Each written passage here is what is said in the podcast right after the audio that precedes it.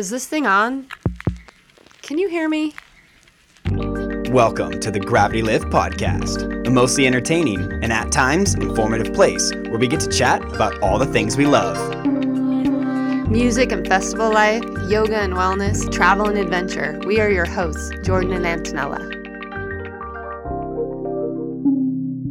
So that was fun. Yeah, it's a good old time. Yeah, we just had the tables turned on us. Three hour podcast, but this time we were not in the driver's seat. Yeah, so I think Anthony Samaha is going to be a little uh, we topped it. bummed. He was uh, just over two hours, and this is just over three hours. Yeah. Well, hopefully our listeners will stick through it, or maybe this will be over the course of a few commutes in their drive to and from work. But I think it's well worth the listen. Yeah. So a month ago, we had Lauren Hruska on the podcast. Episode number 12. Yeah, and she kind of mentioned, I don't know if it was in the podcast or if it was in passing afterwards, that she would love to come back and interview us. So we scheduled it right then.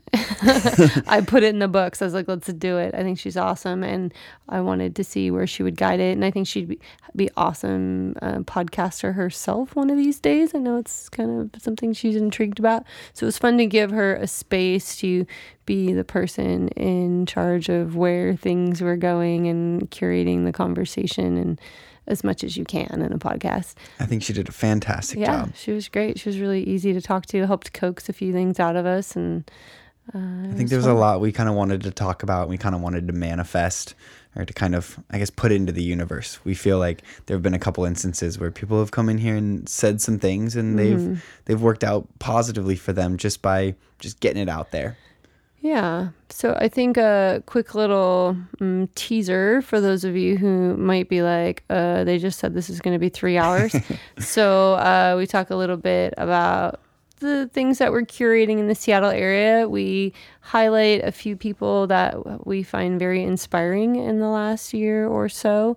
We also talk about um, Talked about our journey into what styles of music we're into and how we got there. our musical journeys, uh, yoga, yoga journey. yoga journey. We also talk a little bit about um, drugs, a little bit towards the end. So yeah, there's all sorts of interesting topics. Yeah. So I think we'll uh, Stay tuned. we'll let that speak for itself. Without further ado, here is Lauren Hruska interviewing us. Ta-da! So tonight is a very special night. The tables have turned because your wonderful host, Jordan and Antonella, are no longer the hosts. Guest host, Lauren Hruska, in the building. Boop, boop. Oh shit! And this girl's got a lot of questions. I'm excited. How are you guys doing? I'm excited. First, uh, we had a really busy day, and there was definitely a moment where it was like, "Oh fuck, we have to do a podcast tonight," and then we were like, "Oh, not really. We get to not really do anything. We get to sit back and let you take charge." So Yeah, then we get to got to kind of relax. We were like, "Oh, cool. We don't have anything Absolutely. to prep for or anything." So yeah, yeah, let me take the reins and enjoy the ride. And I'm really looking forward to hearing everything that you guys have to say. Yeah, so I, I gotta just So sit back and we. relax. We have no idea what we're gonna say. I'm interested to see what evolves. Yeah. Well, I, for one, so it's hump day. Woo! And I know that in a couple days from now, I'm personally very excited because I'm going to be attending your event, which is I guess. silent yoga in the park. And I would love to hear more about, um, yeah, in your own words, what what's going down on Saturday and so how it's did this silent yoga, and we're gonna do it in a park. Yeah, there will be no words. I will be moving. You will watch me move, and you will follow. Like Simon says- interpretive. yeah, yoga? interpretive. Like I have to guess the poses. Yeah. yeah. So this awesome guy named Dan reached out to us a few months back. Actually, he I- reached out to you first. Yeah, so I for did. I did a gig with him, like a corporate gig at Monkey Loft, and I like DJ'd a silent disco portion of this like company event that they were doing. Um, and he wasn't there, but the people that were there were like, "Yeah, everything went great." And so he hit me up and was like, "Would love to do more." silent disco style events and I kind of mentioned that her and I do yoga together and he was like yeah let's set something up he's like I feel like there's a niche here that's um, starting to be met in terms of like silent disco events in general but the silent disco yoga events in Seattle at least haven't really started up and he was like i would love to make this happen. And we have experience doing you know yoga events with dj and so it's no different for us. It's just we get to add this headphones thing. And it it really creates this whole different encompassing kind of world. It like makes you even more in your head about it. Mm-hmm. Oh, but then you also get to like hear this music that everyone else is hearing but you don't have the external sounds mm-hmm. and and you hear my voice, you hear your music, and, and that's uh, very present. Uh, and the other things going on outside might be able to be slightly muffled. And uh, it's really common these days for a lot of like trendy yoga things to be popping up, like yoga and this and yoga and that. One thing that I really like about this, and it makes it less trendy in my opinion, is it helps us bypass a lot of the rules and regulations for sound amplification. Mm-hmm. So if we want to do yoga with music in a park, we don't have to worry about noise complaints and sound ordinances and having to have you know certain the city of seattle yay um, having to fill out forms for all of that because we're like oh no one's going to hear it anyway. Yeah. so that's super helpful. And then also the headphones have little lights on them. So if you were doing it in the evening or in a darker space it looks really cool. It just adds that kind of visual light effect to it. And i'm quite excited about it dan's great to work with this 1st event as you know you got you and your crew got tickets it's selling really well Yeah. which is fantastic because uh, it's not supposed to be very nice out.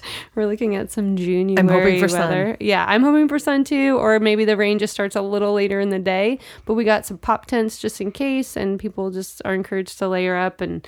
And it's going to be fantastic. And hopefully, this will be the first of a series. We like this to be every six to eight weeks. And when the weather is decent, we'll do it outside. Once the weather starts to go to shit, we'll start to move indoors. Mm-hmm. One of a couple of my like goal spots, I don't know if we can make this happen, is Museum of Flight. I think that would be awesome. And then the Chihuly spot, Oh. and then the EMP. Like those three would be like my top picks in Seattle because I think that would be really cool. Like you know uh, where the Sky Church is at EMP. If everyone else is just like going to the EMP exhibits and then they're walking by Sky Church and there's like all these people who are doing yoga with like headsets on, I think that would be epic. And it kind of has that sort of futuristic vibe that EMP um, has. So I don't know. That's on my my wish Yeah, list. I just obviously love amplified sound. and so it's like, yeah, I'd prefer to just play on big speakers, but there are so many different places you just can't do that. And you can't do that outside vibe experience.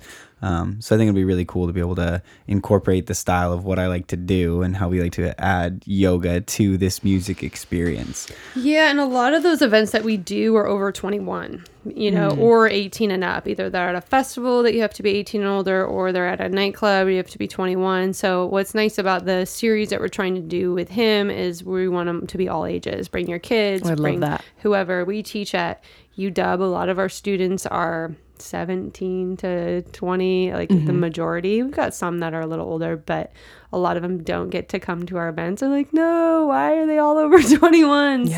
So I know we'll have several that will be there Saturday. We saw them today and they're all stoked about it. So it's our effort of trying to expand what we're doing and really bring it to everyone of all ages. Oh, and yeah. In all sorts of places. So I love it. I am so excited. As soon as I saw the event, I this sounds so cheesy, but I, I was like, I'm so in. I told all my friends, and it's in Cal Anderson, which is just a major park in Seattle. beautiful. Yeah. And I think what I was really taken aback by the first time I went to a silent disco is how actually connected I felt to every person that was there that was mm-hmm. dancing around. And so to be able to do yoga to open up the body, to mm-hmm. quiet the mind, and then to have a big dance party afterwards, it sounds like the perfect event. So, and then how about this? This is another goal for us. How about imagine, imagine like 100 people doing yoga, right? Let's say Anthony Samaha is DJing it. You'll hear his music. Jordan is talking into channel A. leading a class. Antonella is talking to channel B leading a class. You don't know what channel you're on. Everybody starts to flow. Half the people are this patchwork quilt of doing a flow that he's leading, doing a flow that I'm leading. And then maybe partway through, you kind of like, well, I kind of want to, and then you switch your channel. And how cool I would that be? love So I feel like there's a lot of opportunity with it. So we, we Yeah, you could even have two different DJs. This is just you the could have two DJs. You could have yeah. two two uh, sounds Yeah. to go off of and two teachers to go off of. yeah. Yeah, the disco I went to it had three channels, and so it was, it was just so cool to be able to like experience different music and to Mm-hmm. see people dancing in different ways. But wow, like yoga battle. Yeah, that's what I'm thinking in my head. Yeah, that would feel bad though if like everybody was doing Jordan class and there's like everybody like switched off my class. They're like, meh, we're not. That's why I feel like we should do. I, we should probably stick with the same music. Okay. Just pipe the same music into both channels, because then someone won't pick based off of like the music. True. Then it's more off the teacher. And then it's a mm-hmm. real Then challenge. it's a yoga battle. I'll take you on You're a better teacher than because yoga's totally about competition. Well, I'm very excited and I'm curious. I know there's always so many fun events, and I'm always blown away by how creative the events are that you both put together. And I'm curious what else is on the docket for this summer and the rest of the year. You have no idea if if I What had unlimited funds, like if we had so just putting that out into the universe. if there is somebody that has exorbitant amounts of money that wants to invest in our business, I have so many ideas and for us it's just literally like needing the funding and the support and the infrastructure to make it all happen. Yeah. I don't know, my brain's been it's been on one lately. I have a lot of really exciting hit me, hit me with like one or two of these grandiose ideas, of what and we want to do. pull. And like, well, I'm gonna like manifest a investor.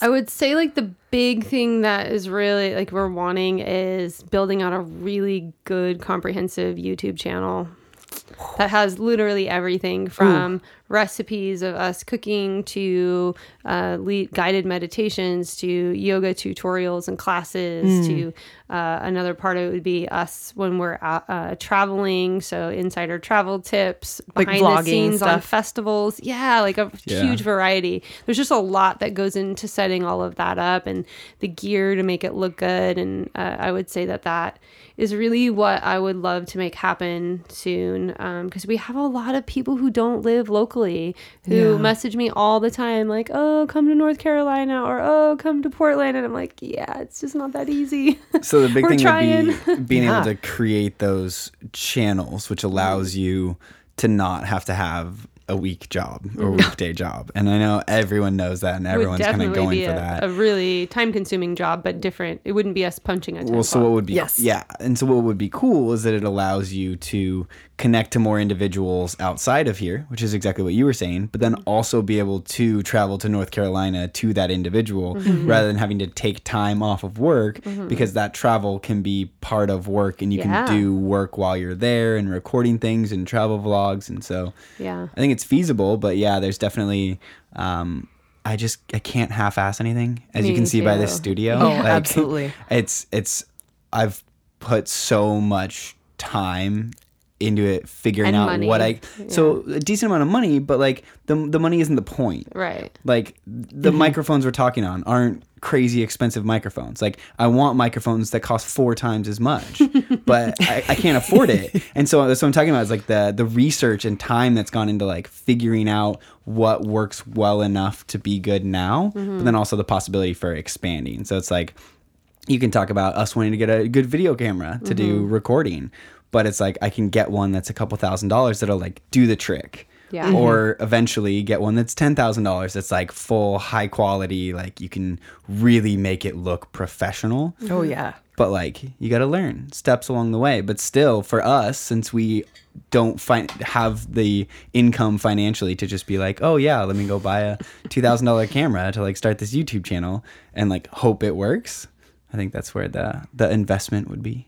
Yeah. Would be sweet to be able to Yeah, I would also like to expand what we're doing festival wise. Not necessarily do more festivals, but create um a following and a concept of like these renegade self-care pop-up things at mm. festivals. Renegade self care. That's Yeah. got a like a nice crunch to it. right? So less about oh, this is yoga people in the yoga area because we're a lot more than yoga. We have a lot that we have going on, a lot to offer, which is kind of what I was describing in the mm-hmm. YouTube channel. Is like I want to bring all the facets of what we do underneath this gravity lift umbrella to events and and talk with uh, the coordinators and be like, all right, let's talk about who you have, what your vibes are, and let's curate a renegade takeover uh, that's that's exactly for what you need here. And so I think it would be a little bit different each time, which would be Yeah. cool. And it would be um, I think that's the thing is like curation, um, being able to kind of pick which individuals and what styles of people you really think would work well for different things. Um, and that's part of why we're like building out this teacher training program is also because once we get those teachers certified, then we want them to be a part of what we're going on. So a lot of teacher trainings are like, let's get people certified under our name and then we're done with them. You know, they go and they You teach set them free. and in, mm-hmm. in some ways like they actually become competition because then that person wants to come and like work at your studio where there's only x amount of spots and so for us it's like how do we include these individuals to become a part of our life and allow them mm. to do expand our team and I our love that. offerings. Yeah. And Definitely we wa- tribe. And Yeah. yeah. and start to pull like the cool things that all these individuals have from their life um, and similarly like we teach regular classes and that's one thing that we would like to give up someday so Yes. by being able to bring in more people who can then sub our classes and eventually take over our classes and that again comes this like curation of ideas um, i think one day we would both love to start throwing our own events in some way Oh, yeah. um, but I just again that requires some capital to be able to invest in that kind of stuff and to be willing to take a few solid hits,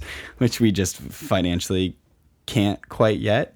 Um, but I think that would be most of the expansion is how do we throw our own events and there's so many different styles of events you can do and people love to go to events Totally. um, and we know so many people that in the nightlife world that need that self-care and that's my why God, we right? that's why we do this and it's it's one thing to add yoga to a festival like that's where we've started with paradiso like Mm-hmm. we're going back there again we've done it with other festivals like okay cool there's a yoga class that's an hour maybe uh, a couple classes a day for two days that's there but like that doesn't really like fully draw everyone in. It's kind of these passerbys that are like, oh, yoga, or like, okay, cool, I can do yoga. But like, how do we curate more where it becomes more of this, I don't know, self awareness, this taking care of yourself, um, and um, realizing that if you want to continue raving or partying or whatever variation, like, how can you take care of yourself along the way?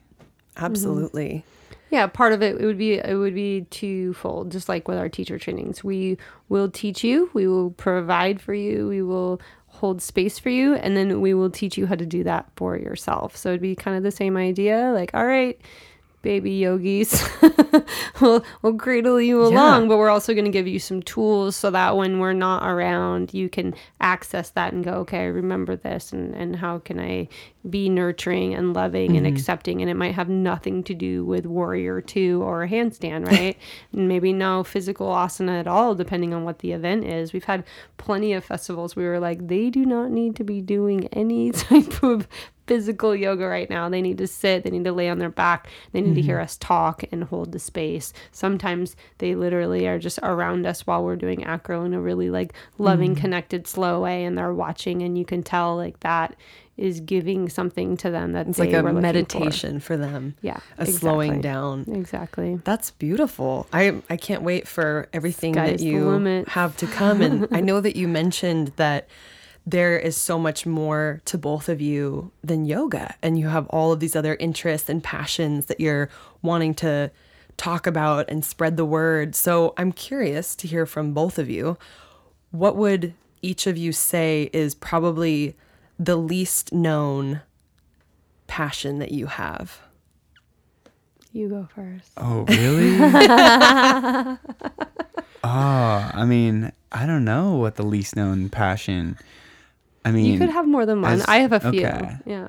I mean, there's like these random ones bobbing around. One of them would be that I love succulents. You do. Ooh. But that's not really like a passion. I mean, I guess it kind of is. You're pretty obsessive. I would say you're passionate. I'm just obsessive Dave. in general. Yeah, true. it's just his personality. type. But uh yeah, I mean, I tend to tend to like succulents. I think that's kind of part of if we had this ability to be at home all of the time. I could spend more time like creating that type of thing in my own way like cuz it's like meditative in some way for me Can I to interject and say that it's less about succulents and more about the growing and nurturing of things? Because You- like you loved growing mushrooms, you lo- you would love to have a whole garden, like you want to grow vegetables. So I think it's yeah, the succulents are definitely like your starting point. So And you think they're very pretty, I but, like- agree, but I like I'm definitely drawn to succulents the most, and Mm-hmm. the idea is more that they require less care. now, in some ways, that's actually bad. Like I have a gardenia that like it looks wilted when it needs water. Mm. And it's really easy to water it. And like you just do these things whereas like certain succulents it's like, wait, have I watered that? I watered it a week and a half ago, I think, or was that two and a half weeks ago? Like I have no idea. And the next thing you know, you water it and it's dead, and you're like, ah, shit. So uh, I think that would be one thing is, but I guess she's got a good point is that I, I like to nurture things in general. Mm-hmm. And so um, I tend to do that a lot with individuals, I think. It's like part of why I'm doing this podcast, but I guess it's not really a lesser known one. But I guess that that nurturing delves way beyond just uh, humans and goes into plants Mm. and animals. And animals too, yeah. With my That's- Doge Your my big old Doge down here. You guys might have heard him kind of give a little growl way earlier in the start of the podcast. He's very vocal. Yeah. He's cute. what That's- about you, babe? That's neat. Yeah, Antonella. Ooh.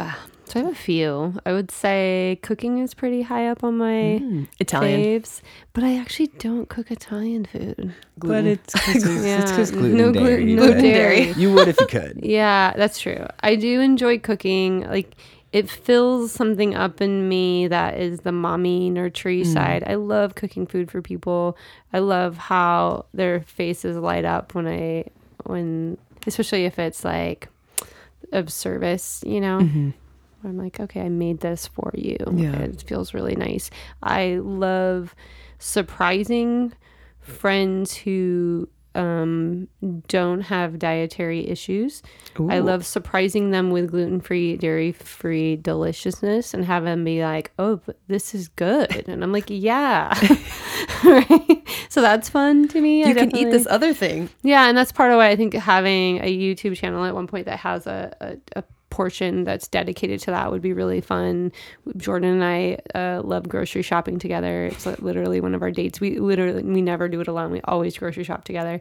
Wow. And it's an adventure, but it's fun. We like to find interesting different things to work with, different foods. We used to cook together a lot, not as much anymore. Time wise, it's a lot more. He's working on something while I'm cooking, and we don't really get in the kitchen together much anymore, which I miss. I think that should be on our to do list. Try to dedicate like one meal a week that we like prep and plan and, and do together. Um, Well, we had always we had talked way back in the day about doing uh, video stuff. well, yeah, that's for that. that. would- I would like to do that at one point. I think that would be really fun to share with people. and that way we like because i mean the biggest thing about everything we do is we're trying to combine so many different things i mean you're asking us you're asking us about a specific Trust me.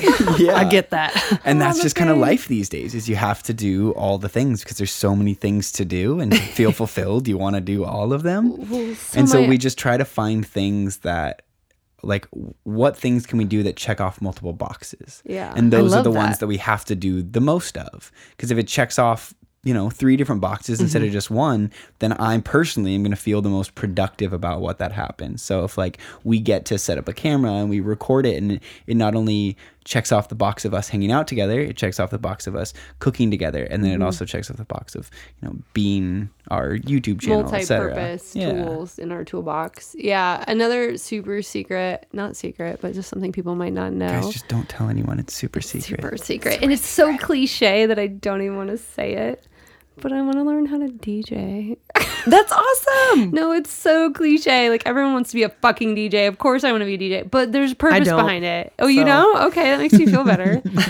so there's a few reasons. One, I think Jordan's an excellent yoga teacher, and there's times where we want to have the music, but I have to just do all the teaching. I mm-hmm. would love for us to be able to co-teach and be able to trade back and forth. So I go take over the music while he's teaching, and then we can make it a back and forth thing. That's one reason. Another aspect to it is I've just fallen in love with music. Like the last few years has been this, this awesome adventure, and I showed her what's good. I Oh yeah. I sometimes I find even stuff before you do, but um, yeah. but I uh, I like um, yeah I like the idea just like, like I like curating a class and Absolutely. putting a sequence together of yoga. I, I would love to be able to do that myself, and it's sitting right in our fucking living room, staring at me every day, and it's just a matter of like taking the time. And part of it is we're always together, and I kind of feel like I need to do it when he's not around at first, so that I if I I can just like not worry about him mansplaining anything and I can just like to like like just fuck with it myself and, Yeah. and and not be embarrassed and I know that's silly to be embarrassed in after all we've been through about anything in front of you but I think that's part of it and so he took me through a few like um tutorial like he taught me some things and I was just like feverishly taking notes so I've got all my notes I just have to go back through it Maybe we'll buy you like a beginner's course to DJing. I have a couple websites today that would be great that I've gotten emails from. I actually woke up to an email this morning. I read this like thing. It's like digital DJ tips, and it's been this website that's been around forever. And I've always checked it out, but I've never purchased anything. I've always been like, oh, it'd be kind of cool to like purchase these like extra tips and stuff. I was like, fuck it.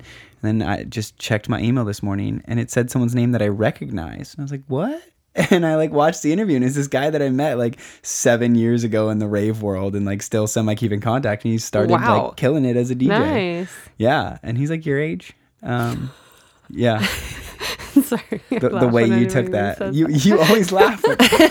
like your age. but uh, yeah, so it it was just cool to see that, and he was like, yeah, when I was first starting out, it was super helpful to like take all the garbage that I had kind of learned or thought I learned and throw it away and be like start brand new and give you some tips. I learn well that way too. Exactly. I think that's definitely my learning style. Mm-hmm. For for me right now, it's, and I know this sounds like a stupid excuse, but we just have so many things that we're trying to do to keep this business afloat and not even thrive yet. Like once we get to a thriving point, then I can allot time to be like, this is self study that I'm going to learn, you know, work on this or work on that, and um, eventually when we can afford to pay people to do the little stuff that is really time consuming then i'll be able to step aside and work on more of the creative aspects that will really make this all shoot through the roof um, and, and she'll figure it out. But like right now, like I don't think The it re- sounds like a stupid excuse at all. Yeah. You have a lot of irons in the fire. And like Jordan was saying, this idea that I love of,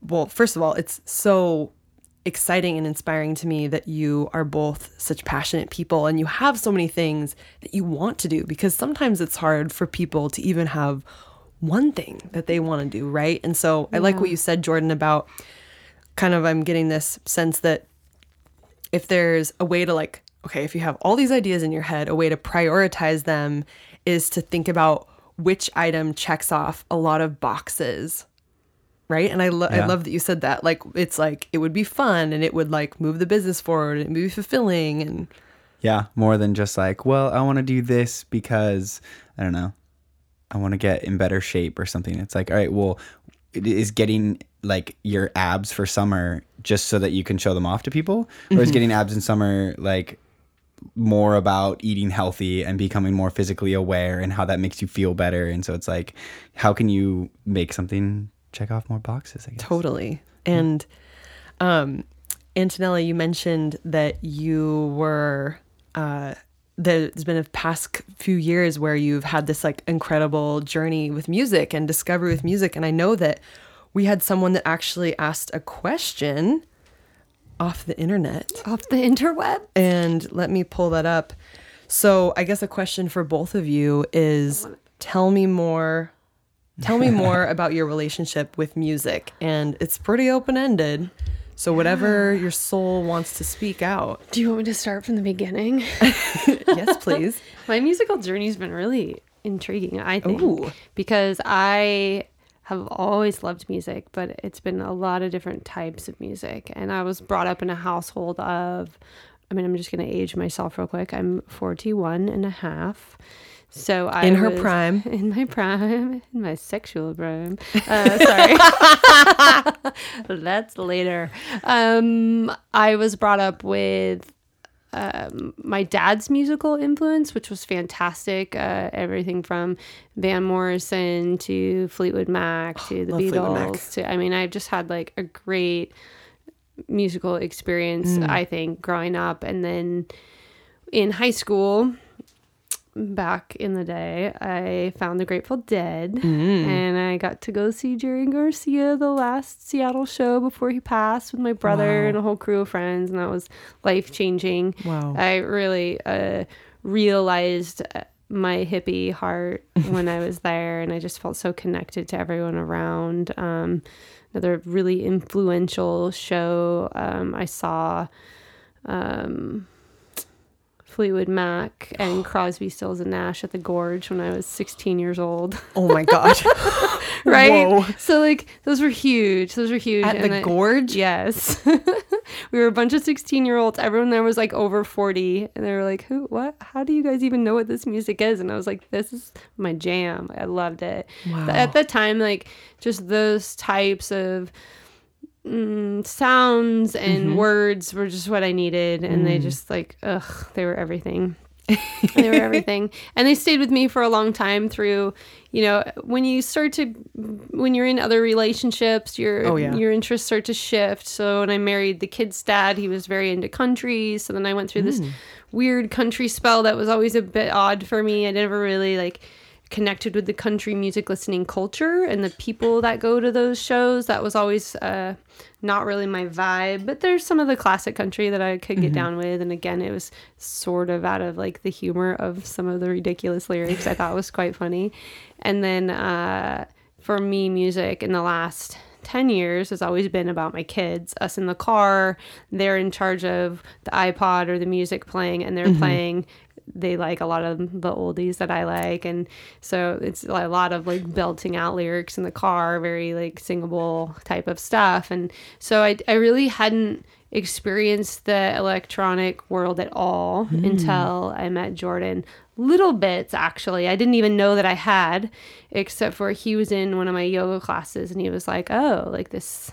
Set that you put together for the yoga class like had these elements and I didn't even know what those elements were so that was Do you remember Blackmill? Oh yeah. so she was like playing Blackmill, like Love Black melodic Mill. dubstep mm. stuff, and I'm sitting there like, yo, yes. He's like, hey. Perfect yoga jams. Yeah, and I didn't know what that style was or anything. I just had found it and liked it and put it in, and and so then he started to introduce me more and more to that world and and the amazingness of people in it. And I don't know, it was fairly recently that we were talking about genres, which genres are so weird, but I was like, I don't really know what my favorite genre is. Like I keep thinking I know what it is, and then it then we go to a different show or a different hmm. experience. I'm like, no, this is the one. Like, oh no, I love trance, and like, oh no, no, no, I love like, yeah, it just changes a lot. and that's where like so to tie it back into something i was going to say earlier like learning how to dj is easy. Mm-hmm. Now f- uh,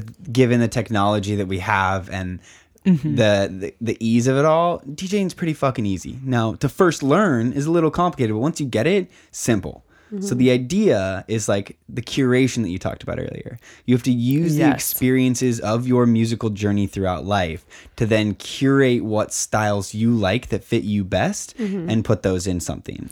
And so But it's so set and setting. That's what I'm saying. Like, I, it depends on the set and setting. I don't know. Like, but you have to find the music. yeah. So that's the thing is you have to out. have enough music from these several different genres that you can find the set and setting that works well. Like I ended up playing more of a trance progressive set when we went to um, Arizona for the um, Walter Yoga thing, Mm-hmm. and then for this most silent or for the uh, the Monkey Loft one that we just did, like played super like chill weird techno, and So so so the difference so is like it, it doesn't matter.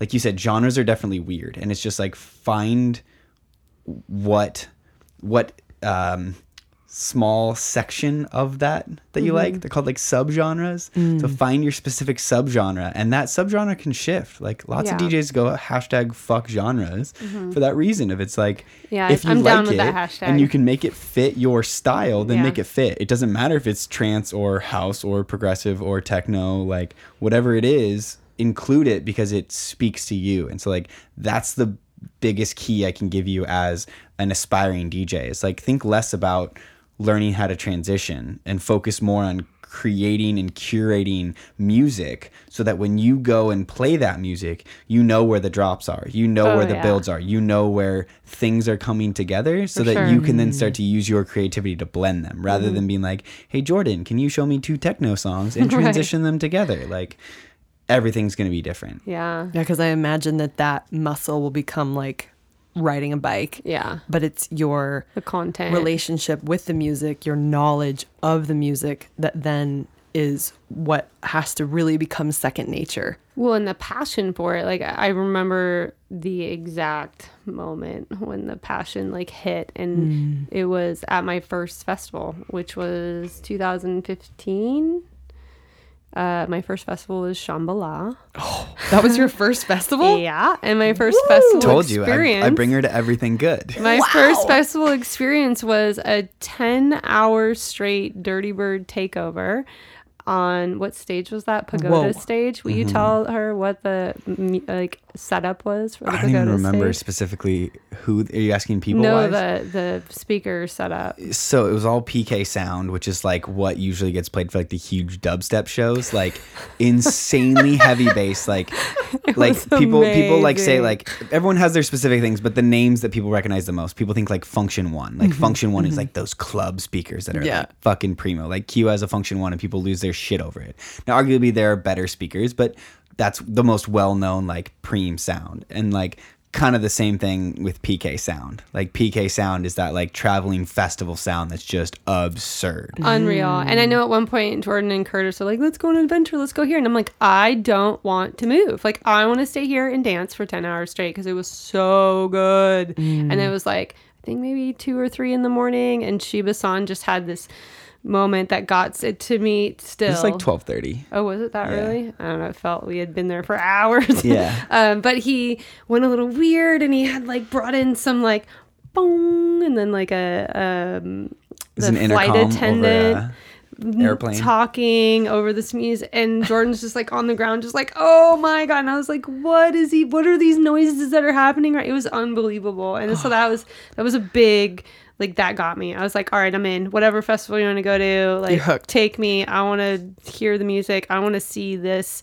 And and it was a part of it is when you get that crew of people who are all Oh, yeah. you know you're like nine ten hours where they're all playing off of each other and building perfectly. Like that was it's epic. And so That that's sounds amazing. That's part of it is the DJing, but Mm-hmm. like that's where nowadays, which is why we have this studio in the first place, Mm-hmm. is because production is what it takes to be anything more. Mm-hmm. And that's not a 100% statement, but in order to like really succeed, chances are you probably have to produce your own music. And so Yeah. I've put in some time, but not nearly enough. And obviously, because we have so many irons in the fire, that's another thing that she's talked about that I think she would be fantastic at is getting here in the studio because that creativity, Making she has a ton of creativity. She's great at art. Like her Yeah. creative brain is always working. So it would be, you know, how do we learn to pop her into the studio as well to kind of I want to make things together. music I I'm love that. down. I would love that yeah That one's And- a lot harder than learning to DJ though. I'm sure. I'm sure. But like he gave me that. He gave me a whole world of music that I didn't even really know existed. And then I try to give back by pulling out the iPad and being like, look at this video from 1981. Video exactly. And I'm showing him like songs and videos that he didn't he's never seen, he didn't know existed. And so I'm like, all right, we can educate each other in, Yeah. in little ways. Because I think one thing that's missing from some of your sets is some randomly overlaid throwbacks. But that- see, that's not me. And so she always Yeah. says that, and I, I always hear it. Other people say it, yeah. So it's like I'm I'm that's not me. I, think that there's a few throwbacks that you sure, would quite but, like. but but adding throwbacks into my electronic music isn't what gets me. Mm-hmm. What, I mean, there are some, so that's the hard thing is because I totally am on the same page as you, Lauren. But stuff like, Mm-hmm. Oh, what is it? when you played Personal Jesus That's at I was, Showbox, that's was that was say. fucking amazing. So, that's what I'm Eric talking Prydz's about. remix of Personal Jesus. When you're like at EDC and that gets oh, played, yeah. you're like, so that's what I mean by throwback, though. So the difference is like the throwback that comes as a production. So it's one thing to find a throwback, but remember when you and I looked for a bunch of throwbacks and you just found trash and you found like I one or found two a couple songs, good ones. You That's found- what I'm saying. Make them. Well, sure, Make but, but that's the in thing. It's like. I don't have that old repertoire of Mm. things that I like and I know, and I like am not at a point where I can just grab a song and like remix it really quick. Like I'm still learning. Let's do that together. Yeah, for sure. But this is all like future stuff. So I get it. It's like people have been telling me for since I first started DJing, especially my mom. Can you remix this track for me? okay, oh, yeah, let me just throw it in the studio really quick and actually make it sound good. Like, no, I can't even make an original. And if I mm-hmm. can't make an original, like I'm not gonna make something that I'm proud enough to like send Well, it you definitely can't make an original if you're saying you can't make an original. Not yet. but it's because I don't spend the time. Yeah. And so that's where, like, again, getting back to this, if we get our stuff going, then we can spend more time. I totally believe in you guys, and I I do too. I know that when you are with the person that you, you know, are creating amazing events with, it's easy to kind of, kind of get that like, oh, like you know, like sort of that anxiety about it and whatnot. But like, I totally believe in you both, and you got this. That's me. And My anxiety level is you know always- like Yeah, and I'm like, let's just do it. that's one of the hard parts about being with creatives i feel like Mm-hmm. when like all of us get together it's sort of this like oh i'm really excited to hear what you're doing but then you like get more ideas and then you put all this pressure on yourself and it just gets out of control but yeah, you're like, I told people I was gonna do this and I haven't done it yet. So Well, that's yeah. like that's like what we talked about when we had you as a guest on the podcast, talking about Mm-hmm. synergy. Like, and Antonella brought up the fact that I had had this podcast idea for like a year before I ever even started it, and that's where we get back to talking about starting a YouTube channel. Like, Mm-hmm. I'm not going to start a YouTube channel until I have like a really nice camera or a setup that I feel like I'm happy with. Otherwise, I'm just going to be critiquing the way it looks, the way Mm-hmm. well, it in sounds. the time to where we're not running around trying to just pay bills, so that we can actually like take the time to put out really good content Mm-hmm. and have it be re- recurring, so that subscribers are getting it in a timely fashion. And because I know there's a few things that we subscribe to that if they like miss a week, we're like, wait, what? It's Thursday. Why isn't it out? but so I think that's important. I think you guys are killing it so far. Thank and you. Jordan, I'm so curious. We got to hear about Antonella's musical journey and I I know that like I cuz I met I met you before I met Antonella and I know we were at a lot of the same events and things like that. And so take me back and you're kind of Take past her, take with her music. back to Phil Collins. oh, I Phil loved Collins, Phil Collins. Sting, Enya. Fuck that was yeah. my Oh my childhood growing up. Yeah. Yeah. Yeah. So that was like my mom and dad always listened to that. My dad always listened to smooth jazz. And Oh, my dad, me to too. what was it like?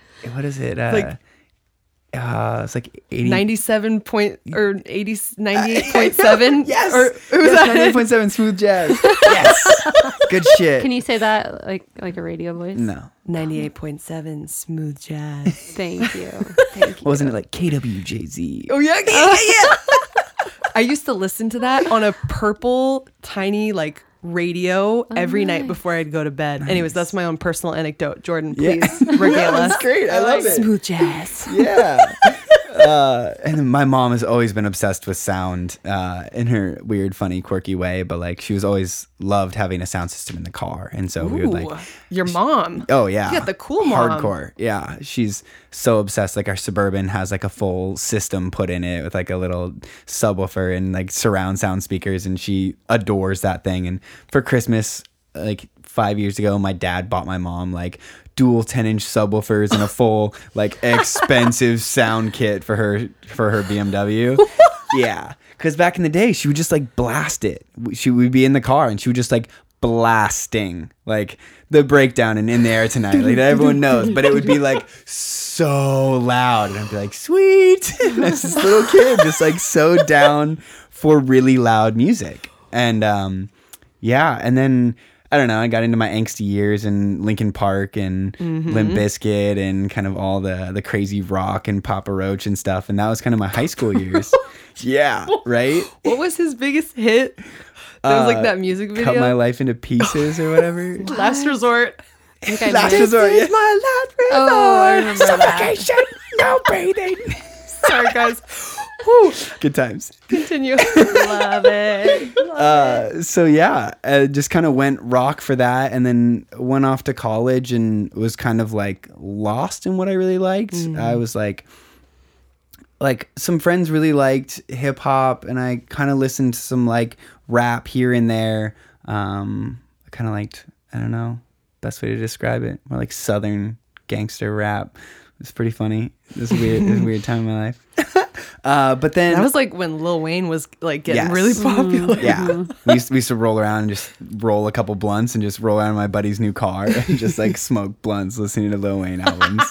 it's good times. I'm having flashbacks. Yeah, right?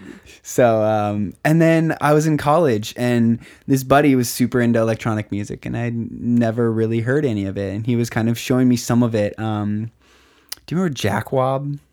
Oh, like- like, or we, It was like there's like oh. Ellie Goulding, and there was a, a Jakwob remix of this Ellie Goulding track, uh, "Lights," I think it was. Oh, yeah. but it was like some of the early dubstep. Yeah. And so I found like some, gold dust and like yeah, that yeah. flux and Yep, stuff. Yep. So I was like listening to some of that that I just like kind of found randomly, and I was listening to like liquid drum and bass, like liquidity stuff, like, Oh. and this was like 2008, I think. Yeah. Um, and so I was just kind of like, oh, this stuff's kind of cool, but I like didn't know anyone. Mm-hmm. And then my buddy was like, have you heard of Dead Mouse? And I was like, Mm. no. He's like, well, I'm making these helmets. And he like showed me how to make a helmet. And he was like, come do the project with me and we'll like go see him together. And I was like, all right, sure, why not? so I had never really heard any Dead Mouse. I go over to his house and he had an extra pair of everything that I needed. And it was these big hamster wheels or these big hamster balls. And I go over there and he starts playing Dead Mouse. I'm like, all right, cool. And he has like all the materials and we start making the ears and we have the lights and the mask that's open. And so this is 2009 and I make my my, first Dead Mouse mask without like having ever really experienced. And he took me and some other friends down to LA. Who was this? by? Danny Silva. Oh, we went to his fuck wedding. Yeah, Danny, nice. And on the way down, we're in Connor's car, and Connor starts blasting Strobe, and it had just come out. And I had never heard this song before. And I was like, we're smoking a blunt, driving down south, and I'm like, dude, fuck yeah, this is so good. Like, this is my style. And we ended up, um, we got down to LA and I had never been to a show before. He introduced me to like all these new people that I had never experienced anything from.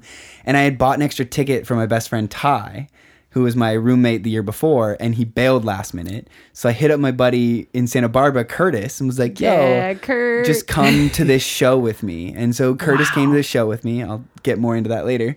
But and I then was with Curtis at my first show. yeah. Wow. So Curtis is like one of my original best friends from back home Mm. here, and uh, yeah, he's my rave buddy. Like him and I have been to so many shows together. But so we end up going seeing and seeing. It was Halloween in 2009, And you had the freaking dead mouse. and him and I both had heads. Oh. And there were like Uh. maybe two or three other people there that had heads, but this was like before anyone like had really Doing done it, God. and I didn't know what I was doing. And then I show up there and I'm like, oh my fucking god, this dude has the same head that we're wearing, but way fucking sicker. And I yeah we Can you see out of it? Yeah so the big mouth is like mesh so it's like black Oh, mesh so it's your hard to see in but I can see out of it and then the eyes are lights and so they, they were just like push button like lights that you put in your closet How many people wanted to take a picture with you? Oh my god, everyone, everyone. And so the two of us were just running around with like our helmets on. Like, this is so cool. And then um I remember like that was just the greatest show ever. Dead mouse and who else? Uh I th- I'm trying to remember who was there. Um oh um what, what was it that uh I'm trying to think the song is like one, two, three, whoop whoop. Uh shit. It's like Oh, really yeah, old uh, bloody beetroots Bloody beetroots. Yeah. and so my buddy was obsessed with bloody beetroots and like i i think skrillex might have been there i don't remember for sure but like that was my first That experience with like two different stages huge crazy ridiculousness just like nonsense What venue? Uh, I don't remember what the venue was. It was like right near um, the uh, the LA school, the Trojans, Oh, USC. USC. So it was right by USC. Okay. Um, yeah, I don't remember specific. They don't really use the venue anymore, but it was a hard haunted. So it was, it was a hard event. It was hard haunted LA. So I go see that and like blew my mind. Dead Mouse played strobe, oh. like You're like sold. full I'm 10 it minute strobe like that you know that like tears emotion like Oh, holy yeah. shit this is like the coolest thing i've ever done in my life oh. and we go back later that night we're like about to go to bed and danny or no it was like we leave from the venue and we got handed a flyer and it was like tomorrow night which was actually halloween night was Monster Massive in LA and Armin was headlining. so Danny's like, we should go to this. I'm like, dude, I don't know. This just blew my mind. Two He's like, nights in a he's like, no, we're going. So the next night, I go and see Danny! Armin for my Right? first We love experience Danny. ever, along with like a ton of other huge people. And still to this day, like, other than like, have you been to EDC? Yes. So you know EDC main stage where it's like super wide but also like packed. Mm-hmm. Now when we the one we went to was at the LA Coliseum, but think about all that width compacted down like half the width and really long. And there were speakers and screens, like four different ones all the way back. So you could be like pretty far back and still feel like you were pretty close because there were big tower speakers. Saw a bunch of people, saw Armin, and that's when I was like, holy shit, trance. Like I'd always oh, loved, yeah. and that's where like progressive was always kind of my thing. Mm-hmm. I still love progressive a ton. That's kind of like the the the building blocks of everything I like.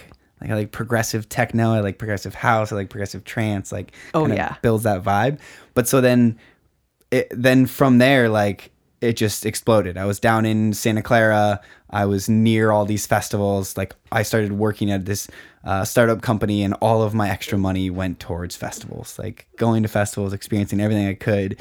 Then I went to like EDC, the last one at the LA Coliseum. Oh yeah, I was looking at your poster. Yeah. So I like still have that original like last year of EDC. I'm gonna chime in here. They have an original uh, EDC poster, and this is what from the last year, 2010 or no, 2010. but it was the last year in We Yeah. frame that LA. and put it up. It's yeah. framed. yeah. And oh, over there. Yeah. Yeah. I love it because it says two days, six massive stages, 150 plus artists and performers, thousands of beautiful people. Yeah. It's a good one. Insomniac throwback. and then continue. so God, yeah, so many fucking stories. But I So you went to school in California. yeah, so I went to Santa Clara University, which is in San Jose area. So it's Alright. like it was a four hour drive to LA.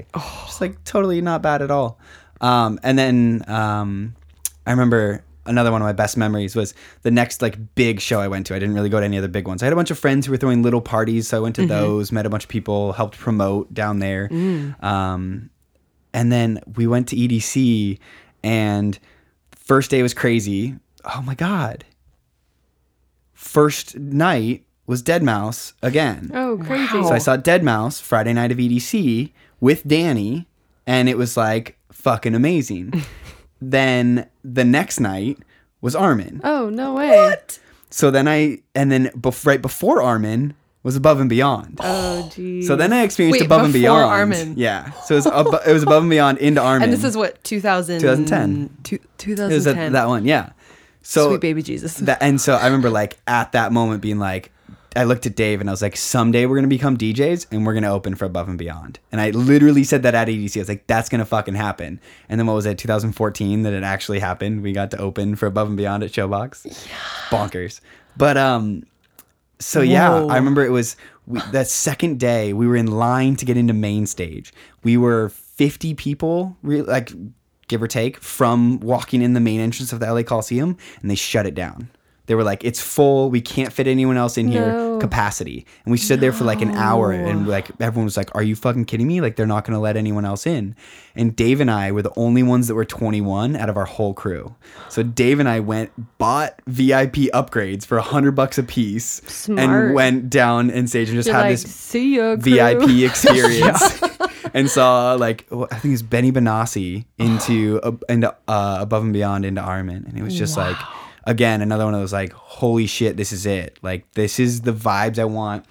I met Max at that EDC. Like it was just I met so many people. I was like, this is the world I want to be a part of. Oh, yeah. and kind of kind of just continued from there. But where I was gonna get all the way back to this, we'll skip a bunch of that craziness of where I got here and switching from being obsessed with trance and then getting into house music and then now into techno. Like that's all just its own progression. But what's so cool, I guess, a couple things. Uh, on the six year anniversary of me seeing Dead Mouse on Halloween, I saw Dead Mouse at Tacoma Dome for um, whatever the Freak Night. So I got to see that, and then now we're coming up on eight year reunion. No, is it No, eight- 10 Nine year of two thousand nine. Oh, But it's not quite because we're not all the way to Halloween. But gonna see Dead Mouse on Friday night at Paradiso, and then Armin on Saturday night at Paradiso.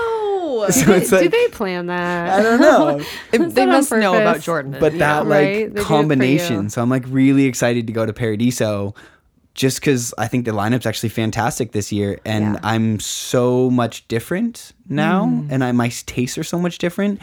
But like I still have a soft spot for Dead Mouse and Armin, so I'm really. I think for that. was it the first year of Paradiso that was also Dead Mouse and then Armin? Maybe Or did I? Or no, it was Tiesto and Armin. Yeah. Or Tiesto and Dead Mouse. I can't remember. I don't know. I know they all blur together. I've been to so many shows. The amount of money I've spent on raves. And that's why it's kind of like now, like we're we're in a place where we have services we can offer in order to go to these festivals, which helps because I'm at the point like I can't do all of them. Like you just went to Movement, mm-hmm. and which I've heard such great things about. love it. And we just kind of in our philosophy of things right now, we're like, unless we're teaching at it, we shouldn't go. Yeah, budget wise, we, we've kind of had to switch gears over to either we, if we really, really want to go to it, we're willing to trade out mm-hmm. services for entry and camping. If we're like, yeah, that'd be cool, but I probably wouldn't pay for it on my own, then we want all of that plus we want to get paid. so that's kind of where we're at and why we're a lot pickier now about festivals. If we are doing anything for free, meaning like in exchange for tickets and accommodations, um, it's only because we really, really want to support that. Like, like if it's a local, smaller thing, and we are super excited to just be involved in the inception of it, and then we're totally down for it. But like our schedule's insane from May through mid November right now. Every single weekend is packed full of goodness, which is awesome. But it just means that we uh, we don't get to go to everything, and we can't afford to go to everything. We're just trying to try to pay the bills. Yeah, like we had to cancel Burning Man this year. Yeah. It was just financially not affordable. That was sad. But Burning Man's one of those.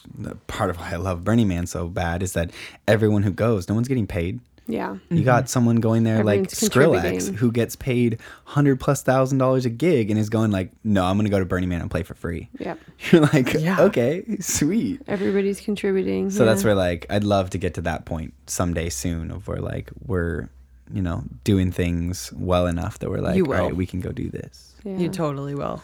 I'm I'm curious to hear from both of you maybe what what festival surprised you the most or maybe was ended up being one that maybe you enjoyed a lot that you were kind of like, "Oh, like I'm excited but mm, I'm not really." Yeah. And then some or maybe a festival that just blew you away. You had no idea you were going to have that good of a time at that. Interesting. Anything? Yeah.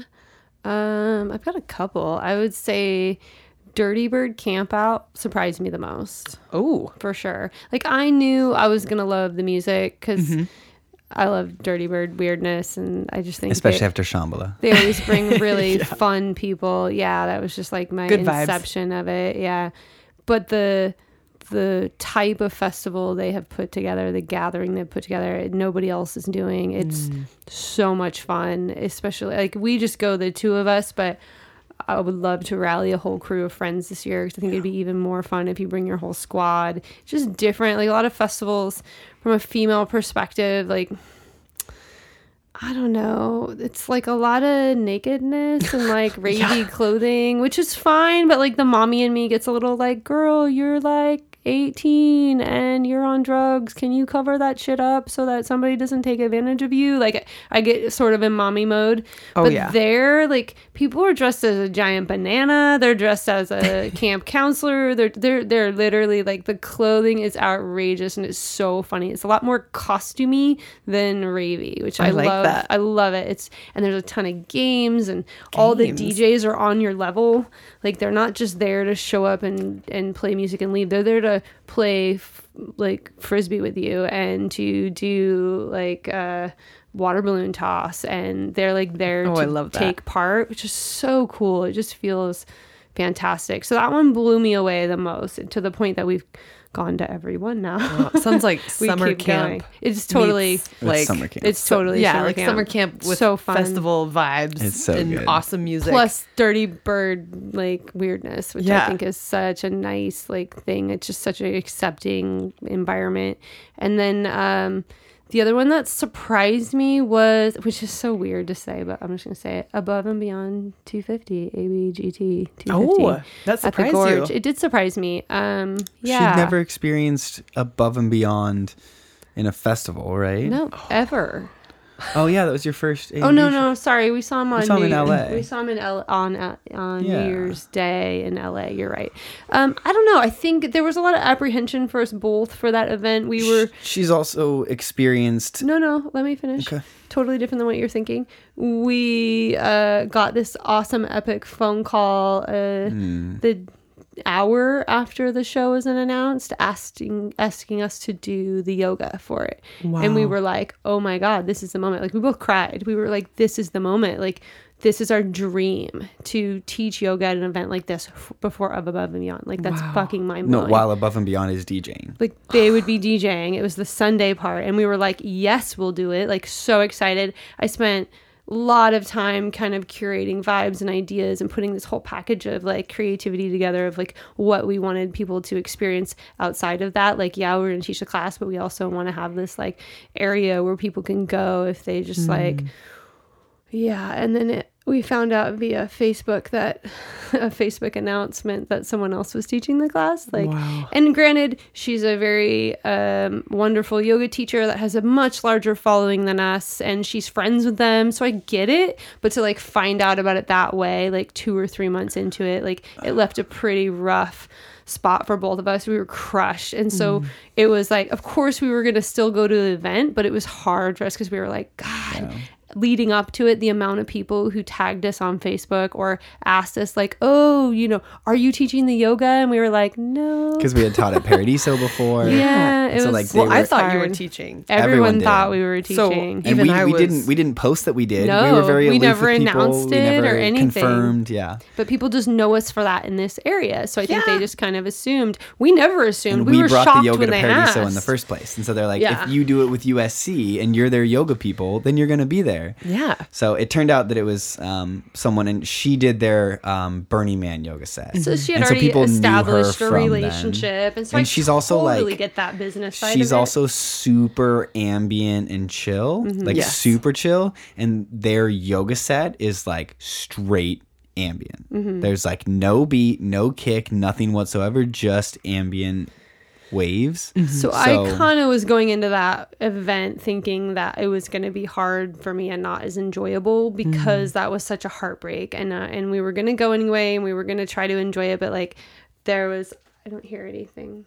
Sorry, you're good. Oh, okay, thank you. And there was there was also uh, she had been to Paradiso before. Mm-hmm. She'd been to the Gorge for other stuff when she was younger. She's been to Sasquatch. Tons like, of times, So we've had all these experiences at the Gorge, myself Mm. included. So I'm just kind of relating that I feel you the same about ABGT 250 because it was one of those like we've been here, we've experienced the Gorge. Mm-hmm. We you have a general air of what to expect at the Gorge. Like Yeah. even if even if not everything's the same, there's gonna be obviously different people, but like there's still this air of outdoor festival. It blew me away. It Yeah. was fantastic, and honestly, more so even than the uh, Saturday was the Sunday in June. and so that's and so that's the real vibes that and so like above and beyond has this curation of individuals that have grown with them and stayed with them forever and Oh yeah. the way they've evolved is through their Anjuna Deep like so style good. of things. And that's i mean that that's in my opinion the general evolution of a raver. Like i've gone through this. I've had this as like a workshop topic we've talked about is like the life cycle of a raver.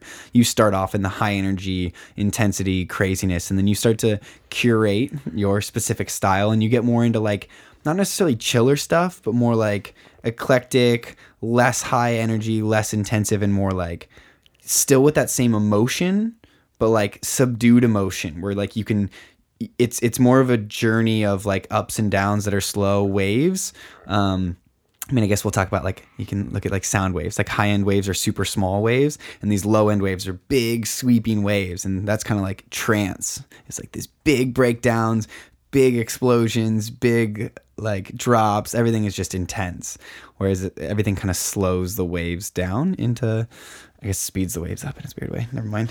um, but yeah, so that's what was so cool is that we were surrounded by so many individuals that we knew who don't even necessarily listen to trance or aren't necessarily fans of trance in any way. Even people that like tough talk shit about trance were there Yep. and we're all like, "Oh my god, this is so, So good. good, And so the vibes there were just like stupid. Like Oh, yeah. day two, was just like And we even went to the yoga.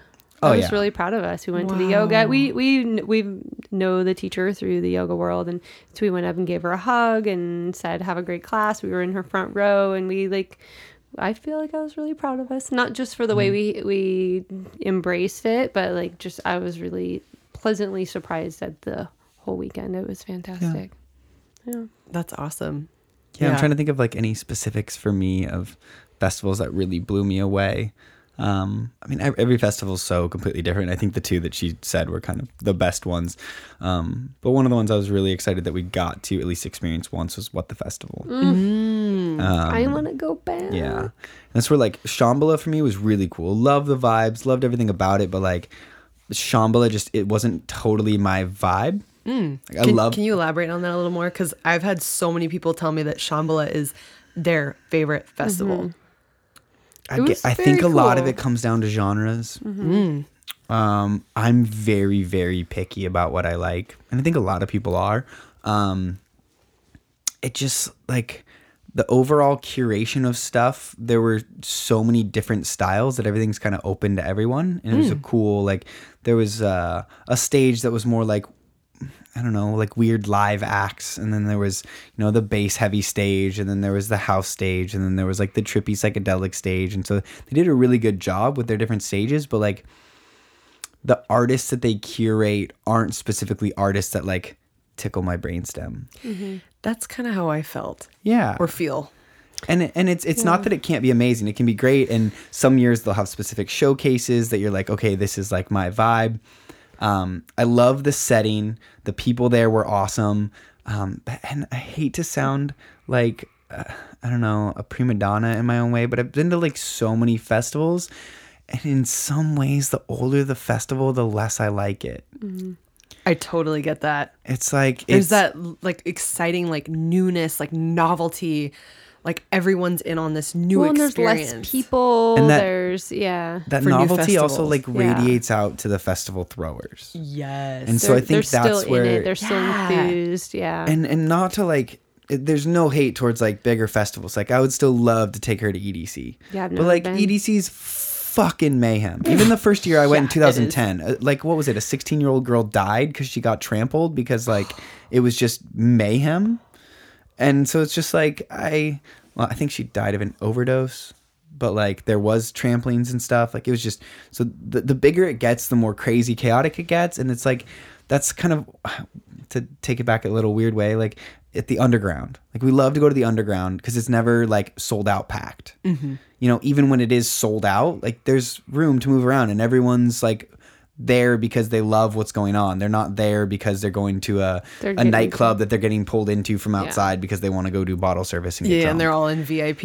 and Right. et cetera, et cetera. So that's where like the festival is kind of the same thing. Like I have like to be completely honest, I really have like zero desire to go back to Coachella. Like sure there's always some crazy artists like it'd be sweet to go experience it all again but like the mm-hmm. prima donna in me is like i'm not going to go experience this festival again unless i'm going all access vip because i'm you know teaching here or because we're going to ball out and fly in on a helicopter to edc like i just i can't deal with the chaos and nonsense versus these like smaller Preach. festivals. Like the people that are there are there because they want to be there. Well, and can I just kind Yeah. of touch back on what you said? Mm-hmm. You kind of touched on what the festival, and what's interesting to me is that you kind of uh, said that the music didn't really grab you as much as Shambhala, but I would say that similar at What the Fest, like there was some good music, but there wasn't anybody they were like, Mm-hmm. oh, dying about. But the Mm. difference is, What the Fest was much smaller. Mm. The ease of getting in night and day. Shambhala was fucking hell to get in. Like the time that you're exhausted because you've been driving, and then you get there and you have to wait for. I don't even remember. We also got in a day early, which really helped us. I feel like the line to get into What the Fest would be somewhat similar because it's Oh, one really? single driveway from the main road that you got to like hmm. follow this Do you think they driveway have down. similar issues on intake? I mean, everything has issues on intake. I've never experienced anything as bad as Shambhala at all the other ones. it was like done. it was like 14 hours of waiting. We like slept in our car Yeah, for a while. it was like it was it was nonsense. and It then you get in and, and, and our tent was like in the outskirts and it was just yeah it was that part was pretty frustrating and if you're not if you're not people there prepared for that stuff, it can be a lot. But I would say like the f- working at what the festival was really cool. We uh, did a um, kind of mm, finding your dharma yeah. workshop I think speakeasy there, this. and then we also taught an acro class. Out of all the festivals we would work for, in my opinion, the organizers were the most um, efficient at like getting contracts to us on time, communication, making sure we had what we needed. And then when we got there, as always, there's little issues here and there. When we did have little issues, they were fantastic about helping us try to work those out. And um, and it's a small enough festival It's that like 3,000 people, 3,500 people. yeah, it was a small enough great. festival that you end up like seeing the same people over and over. And so like after that. like the third or fourth time, you're like, hey, we should just introduce ourselves because we keep seeing each other and like let's be friends. So that I really enjoy that. Yeah, and what that means is you can't book the big headliners. Yeah. Yeah. And what brings people is the big headliners. So there's this tough interplay between like small local festival Are you going and big the festival that music you're you going, going for for the music. vibes? And so so mm-hmm. that's the thing. It's like a lot of people go for specific artists even if they're not like super into that artist, they know them, they like to party to them, they've seen them before, and so they go for that artist, and that's totally cool.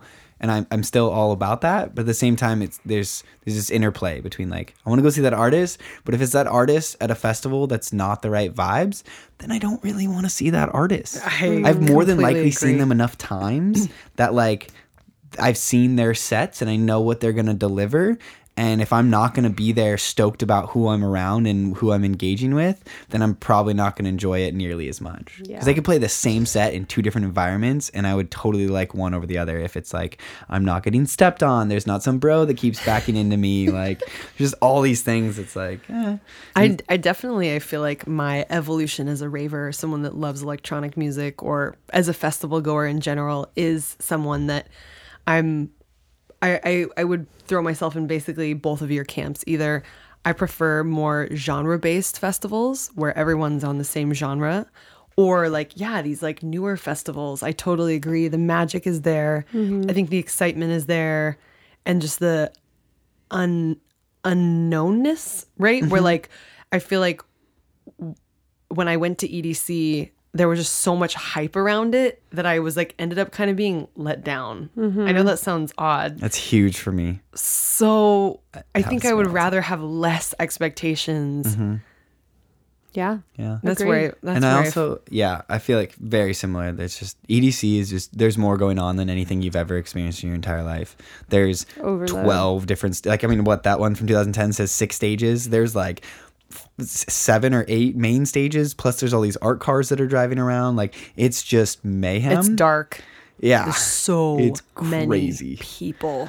like hundred thousand plus people. And you think about Paradiso as being full, like Paradiso's already a lot. Yeah. 30. it's like 25,000 maybe 30 depending but so I think one of the things that that all ties around is the number of stages Yes. I I, I don't I, I I know what I like to see anyway and I'm not trying to draw so many different crowds that they all combine like if if you're a bass head you're probably going for the bass stage. you know, and like that's cool. There's lots of bass festivals you can go to. They have their Yeah. whole own niche, but like I don't know. That's where people just are like, "Oh, this artist is coming. I have to go see them." For me, it's like I don't have to see that artist if they're coming through, and I'm starting to learn that because Yes. early on it was always like, "I'm all gonna go sorts see," of FOMO. but now it's Oh, like that was I, exactly I what want a genre specific place, which is where ABGT was so cool. Like, all right, cool, you've got one stage. Because that's that's what I like a lot more. I love the one stage, like one vibe. one freaking mm-hmm. vibe, one heartbeat, one like focus. Mm-hmm. That was people. great about Magnifique. It was a Yeah. one, hopefully they'll do it again. But Magnifique was that way. ABGT 250 was that way on both days. One stage, one vibe. I So what I was liked about. What the Fest that I almost think they could do better is they I mean they're trying to get more artists so they kind of added more. They had three stages. One of them was just a daytime stage that started at like 10 a.m. and ended at like 6 p.m. and they had a pool they built in it. It's really cool. That is awesome. And then there were Like two other pool. stages. The problem with the two other stages is they were like pointing at each other. So when you're in the middle, you can hear a sound bleed between the two. When you're up close, totally fine. I mean, think about like um, Tacoma Dome. Like there's sound bleed that's gonna happen, and it sucks when there's sound bleed, or at like WAMU or something. You've got the sound bleed. You've even got it at Paradiso. You've got a ton of it at AVC. Like you're used to it. But what I kind of wanted with that was like, yo, flip this around, make it one stage. Like get slightly higher caliber artists, so they bring more people to be at that one stage, and then everyone just fills that whole space up. I'm sick. so and then you've got, yes. but that's where I, I like two stages, but at two different times. Yeah, I'm starting to love that night now. Like we're we're helping do this like little festival, this renegade festival that we can't really like talk about. But if if you really want to know, you can reach out to us and we might talk to you. but reach uh, out to them. but it's one of those like they have a, a daytime stage where there's like bands and people are hanging out and like music that's going on and then and activities. later There will be some yoga. yeah we'll be doing yoga and some later. mushroom Yeah. talks. but then there's like a different stage and that's the late night stage Mm. And and, so i really woods. like that because you I can love create that. those vibes i mean even think about like how they did abgt they did like 250 they did like all right you've got nighttime trance and then the next day and morning you've got Anjuna Deep, we'll call it because it's its own genre. Yeah. But like if you if you just made that one day and it was Anjuna Deep from 10 a.m. to 6 p.m. and then at 6 p.m. Everyone you went to the rolls other over, stage and the other stage started at 7 and from 7 till 4 a.m. was the other stage. Like Perfect. I I, love, I love that. that idea because you get a full day, but then you're like get to experience different things, maybe a little break in between to eat food and like connect with people rather than just having music constantly. I love that. So there's cool ideas. We we have curation ideas. We'd love to get going somewhere I will say, uh, just since you just said it, um, I do think at one point we will be doing that, Oh, for sure. creating we our were- fo- own were festivals. talking about that. I'm on a- sure you will. on a I have big no scale. doubt. Yeah. But it, it's really it really comes in the- into meeting the right people and putting that out into the uh, into the world, which is what we're Well, I think just getting all of our other stuff established enough that we can then take it that next level and be like, you know, all these little things we do year round. Well, you can you can go to this festival where you get a sampling of all of it in one place. well. The big That's thing is like kinda- you can't throw a festival yourself. No. And and Well, how? yeah, but just like uh, we can't run our business ourselves. Exactly. We're finding that out real quick. Yeah, right. But that's where like you know a business you can have like two or three people that really help you and you can totally be successful. But like to do a festival, you got to have a lot of You need a crew. you need Yeah. a crew. And so But think about like your journey thus far. You have like never lose sight of like humble beginnings, right? Where you started. And I think that both of you, I've watched you grow so much over the past few years. You've accomplished so much. So please, like, It's you know, weird, you know. You know what I'm really thankful for is Facebook memories. When I, I know that's so weird, but like in the morning, I'm kind of like screwing around on my phone, trying to wake up or whatever. I'll it'll be like Facebook memory from one year ago or two years ago or five years ago, and I'm like, dude, look at this. Like, can you believe that? That was two years ago. That was three years ago. That was a year ago. And we're like, holy shit! Like, we we're doing well. Like You're doing we have so to well. we have to be a little easy on ourselves You and do. understand like that we have accomplished a lot of our dreams and the the good thing is we just have more dreams and we keep adding to it but uh, we're just taking a minute to to really recognize that so i appreciate facebook for the creepy facebook reminders of of And what I- we've done because it's easy to forget It is. I've definitely had several of those moments, like Mm-hmm. Over the last year or so, where you just kind of stop and think. Like one of them is I was like driving in our truck um, with our trailer behind us and my dog in the back seat. And I'm like, I've got a fiance, a sweet truck, a fucking epic dog, and a trailer, and the lifestyle where I can go on a little adventure and go stay a few nights in a trailer. I was like, honestly, like, as much as I want to be a famous DJ and a famous producer and like throw my own festivals and like all that stuff, like that little moment was like, holy shit, like if I go back to all my philosophical talks, like all my schooling, like that's happiness. Like, that's the little piece that I found that I'm like, It is. I'm content with that. But I'm also like wanting to keep pushing it. You're a big dreamer, yeah, but it's nice to have that moment of content. Like, oh, I feel really blessed I to think- be where I am yeah. right now. Yeah, and that's such a beautiful anecdote and yeah, you can't lose sight of that and because I think all three of us have put so much pressure on ourselves, right? And so I think it's yeah, it's it's so interesting because I was it's like this idea of I was talking to one of my friends about this the other day like enjoying what you have right now and really like making that more of a practice because yeah it's easy to get caught up in what is. And i love that definition of happiness. It's funny that you brought that up uh, today. I actually i was li- i was watching a joe rogan clip and and we all love joe rogan here. And he was talking to um Jesse Itzler,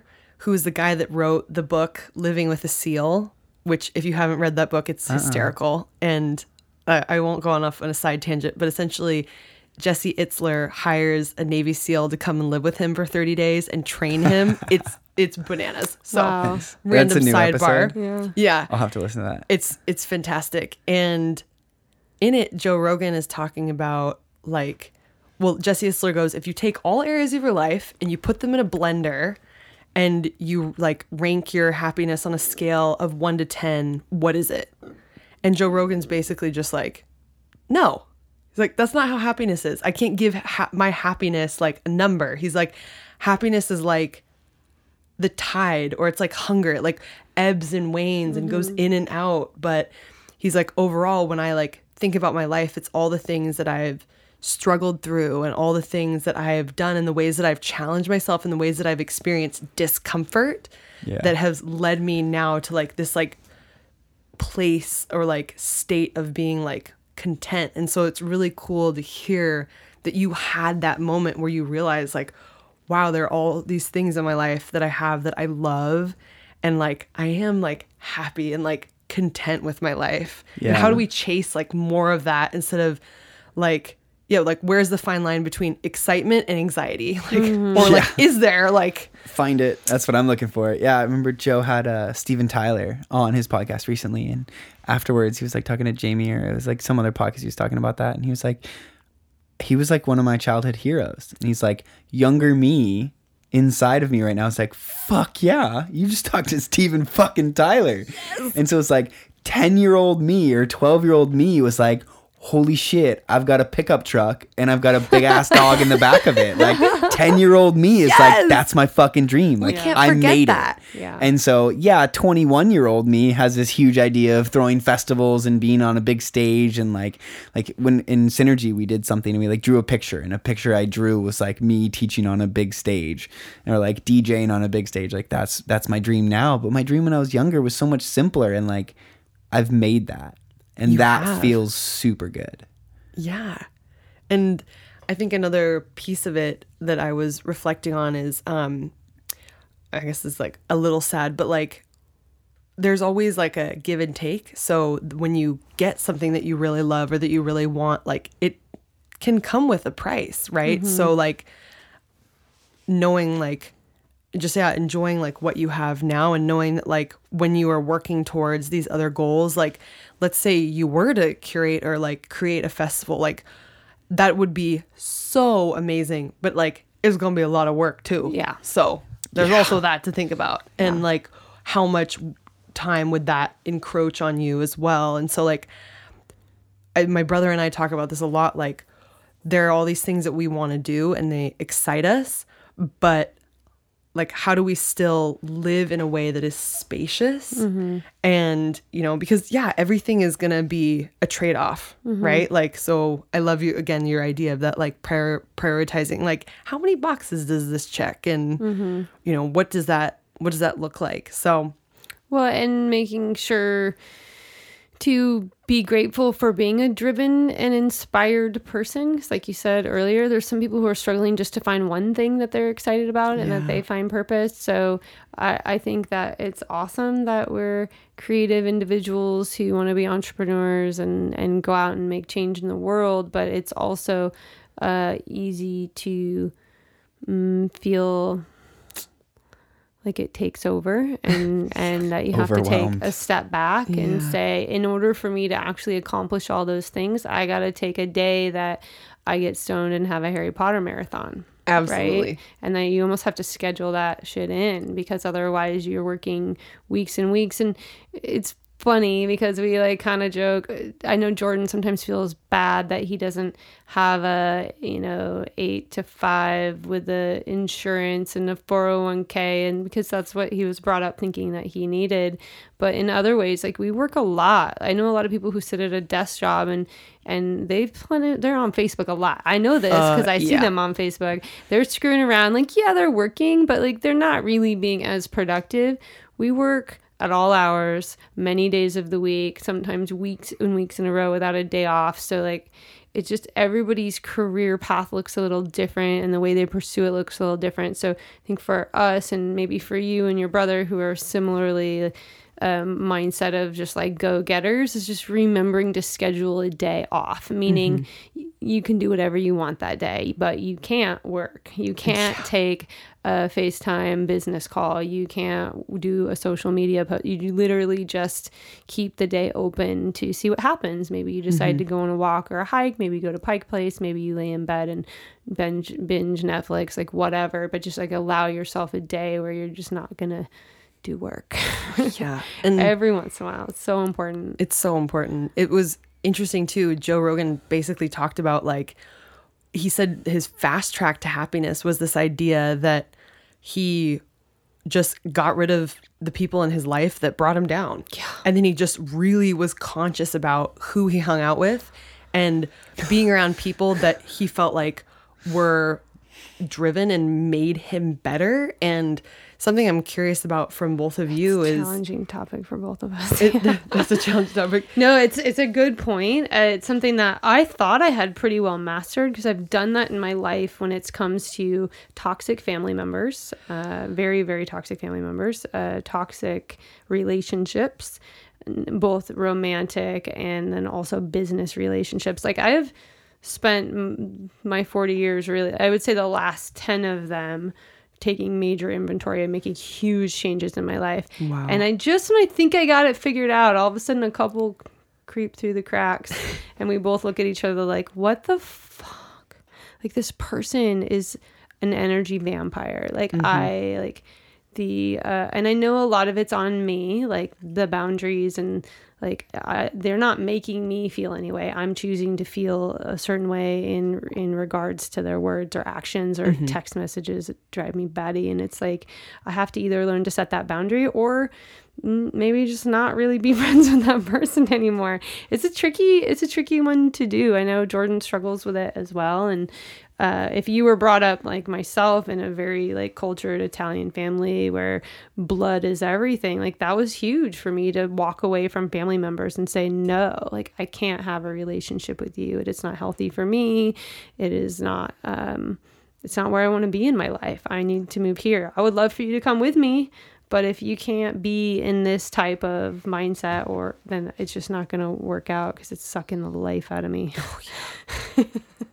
Because I'm a sponge. I'm a very spongy person. And Me too. I've learned to put up some boundaries, but at the same time, there's only so much you can do because there are people, and I think that's part of it. Is some of those types of people are a lot of times drawn to people like us because they know Mm-hmm. they can. They're like, oh, that person will take all my shit. yeah. yeah, Yeah. yeah. So, what I'm curious about is people that are influencing both of you in these like exciting ways, in these like positive ways. I don't know if there's a couple people maybe over the past six months or year that have had a influence on you, and what has that been? Hmm. Well, yeah, I mean, in I guess a couple ones that I think have been super influential for us recently. Number one would be Annie Evasick. Yeah we love Annie. Yeah, and mm. so like She's Annie, a Seattleite. so she hooked us up with our first um, Dirty Bird camp out event, and just that's Awesome. kind of been in some ways the beginning. Well, we had worked with her through. She runs a company called Yo Yo Yoga, and she's also runs Shameless, which does a lot of events around here. So Jordan had DJ'd for one of her Yo Yo Yoga events. There was a different teacher, and um, that went really well. And then we did an event where I taught and he DJ'd, and we kind of started to build a relationship with her and. And then we professed our love for Dirty Bird, and she brought us along for our first Dirty Bird event where we represented Yo Yo Yoga and Fun. did our thing and so she's she's a go-getter Yeah, she's killing it she's a hustler. yeah Um, but that's kind of the thing is uh, I feel like in this, I was gonna mention something. Um, we said like there are people that kind of tend to like suck energy, and those people tend to be drawn to people like us. But I think in a similar way, I've been drawn to a lot of other individuals that are hustlers. But I feel like I've gotten the cold shoulder, the brick wall several years, times over yeah. the years, several times from like key players that like I feel like if I had been able to create a relationship, we could have, you know, gone faster or whatever. But Or the way I'm looking at it now is that it's like, together. yeah, we could have done some great things together that I feel like could have had us meet even more people. And your path is your path and we're on our path and I'm totally fine with not having those things work out because I'm so happy with where we are and like that's how the world works. Um but there are definitely moments where I feel like someone has put up a brick wall and been like, "Nope, sorry, like I can't deal with more people." But that's cuz they're dealing with people all the time that are trying to suck their energy and it's their like the thing I've found most as a DJ is no one's people are going to, but it's it's most people aren't just going to book you for a show. They're going to wait till you go out and you hustle, you get yourself gigs, you do your thing, and then they'll start to be like, "All right, cool. Well, now that you're doing your thing, come do mine, which is even better, but you have to show that you're hustling." Yeah. I want to see that you're a hustler. So Antonella is like a bona fide hustler in her own way. I hustle and so now hard. we're finally getting to the point where other people are like, "Oh, she hustles." Like, Yeah. "Okay, cool. Come do stuff with us cuz now you're hustling." past year and a half two years has been totally different now people are coming to us all the time which is really cool and God, I isn't would that a nice feeling? Yeah, as we spent, I spent a long time pursuing and putting ourselves out there and sending out our EPKs and like um, doing things for free or doing things donation based. And then now finally, like we're getting a lot of people coming at us to the point that we have to say no to some things or not no, but no, thank you. Yeah, our motto is if it's not a fuck yes, it's a no. I think we talked about that with you If it's last not time. a fuck yes, and it's a no, thank you. yeah. We're appreciative. we, we Yeah. thank you, but no, like we have but to. if, if to we do have other things like does that check off multiple boxes and in our life if it doesn't check off multiple boxes right now we just can't afford to do it And do those boxes make our heart go a flutter and our eyes go, yo, let's do it? And then, then yeah, we're totally down. so i think annie has been one because she's a straight up hustler and then She works hard. her and antonella both have that like all right we're hustling we're females in this industry like we're gonna kick ass and annie doesn't teach yoga but she brings yoga teachers in and like Mm. curates these vibes these yoga music events and so that's that. we just exactly did it the at style we like Loft. So like her Monkey Loft, this was fourth annual uh, Memorial Day party. She had the Desert Hearts crew come through, It and it was, was epic. sold out. It, It was, was- packed. It was so were cool. The vibes Wow. were thick. It was perfect. Yeah. And so, um, and then the other one that I think has been super influential is the noise complaint guys. The so crew, yeah. Mark Martinez and Jonathan Katz. Um, and Jonathan Katz, I would love to get to know. He's such a nice guy, and he always comes up and says hi to us. But like, um, We he- haven't collaborated he's he's no we haven't and No. i would love to he is more like jonathan has like this good social media presence that's like me where he likes to comment on a bunch of people's stuff and be engaged but he's not creating it just doesn't feel like he's creating the social content he is in his own way but mark martinez has found that niche down where he's like always asking people what's up. He's got this positivity train, and him and John work perfectly in that pair, which is why I couple them together. But um, the one that I like see the most and that like draws the most to me personally is Mark Martinez. Like seeing him as subset and what he's been doing. Because I remember just out of nowhere, I saw one of his sets and had never seen him in Seattle before, and he blew my fucking mind. I was Yeah, like, this set came is out here so guns good. blazing. And I was like, who is this dude? How have I never heard of him? And then I was outside Q one time with Jason Wu, and Mark was out there, and Jason was like, Have you guys met? And I was like, No, but I've seen you play. Like, and he was like, Yeah, I just recently came here from New York. And I was Yep. like, Oh. Well, and don't you think like um part of I think how they've been influential and why we're we, we're in talks. We're in talks with them about collaborating on something cool. Um, part of why we had our eye out and we actually reached out to them, which we don't do often anymore. We reached out, Jordan emailed and was like, "Hey, I think that we could be we could marry this situation very nicely if you guys want to throw an event or do a little thing together." And uh, part of it was Jordan and I had had multiple conversations at um, how we were kind of feeling burnt out with the Seattle scene, with the nightclubs, with the nights that were being thrown, and we were just weren't wanting to go out anymore. But I'm nodding. yeah, but noise complaint, I will say, like there was a couple noise complaints that we went to, and we were like, "This is dope." Like, Everyone we wanted to the be there vibes, was there. the People music, cool. the venues they're doing it at. It's it's the second. Is it the second tu- Thursday, mm, second Friday of each month? I think so. I think it's the second Friday of each month. Bounces around to different places. The their promotion crew, their DJs, the people they're bringing in, their overall like positive vibes. It's a good time. Like we love it when we can make it happen with our schedule. We're there, and and that's I would say unusual for us at this point. So we're inspired by what they're creating and and we're super excited to go and just be part of it as um fans. And if we if we can do something with them at one point we're totally down. That's why we put that out there Tim but also if that never happens i'm totally fine with that too. Yeah. i like what they're doing. I'm going to keep showing up and tell other people too as well. Yeah, their their positivity is just infectious. Well, and that was how we met Ben. So this is a great story. so we were all the way over in Florida teaching for Dirty Bird Camp Out, and uh, we're walking around with our Tascam doing um, uh, interviews, pop up on the spot interviews, so we could put together a podcast episode about that's so cool. the festival, right? And so we're walking, we're like back in this behind the stage VIP area, and we see these two dudes, and one of the guys is wearing a noise complaint hat, and we were like, "What up, noise complaint?" And he's just looking at us like. "Uh, I don't know who these people are. And we're like, dude, Seattle. Like, you must be from Seattle. You're wearing a noise complaint hat. And so we connected. We had a great time hanging out. When we got home, Jordan went and DJ'd a couple private parties for him. Wow. He's part of the noise complaint crew. We see him all the time. Shout out, what up, Ben Burdett? We love him. He's so sweet. And he's just another example of just like really positive part of that crew. And uh, yeah, they have, if you don't know, like their noise complaint um, logo. It's like the It's the emoji It's of them. the speaker with a red line through it.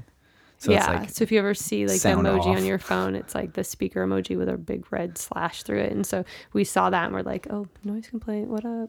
Yeah, Awesome. very Yeah, cool. All the way in Florida. yeah, Yeah. all the way in Florida to go hang out with a Seattle dude. well, I didn't know they had swag. Yeah. Yeah. Oh, they Oh, do. they've They got some good swag. jackets. Um, that's John. one John of my puts together some good favorite pictures of myself was actually one of the photographers took at a noise complaint party. It's me and Jordan, and I'll show it to you later. But um, I was wearing a mm, see-through top.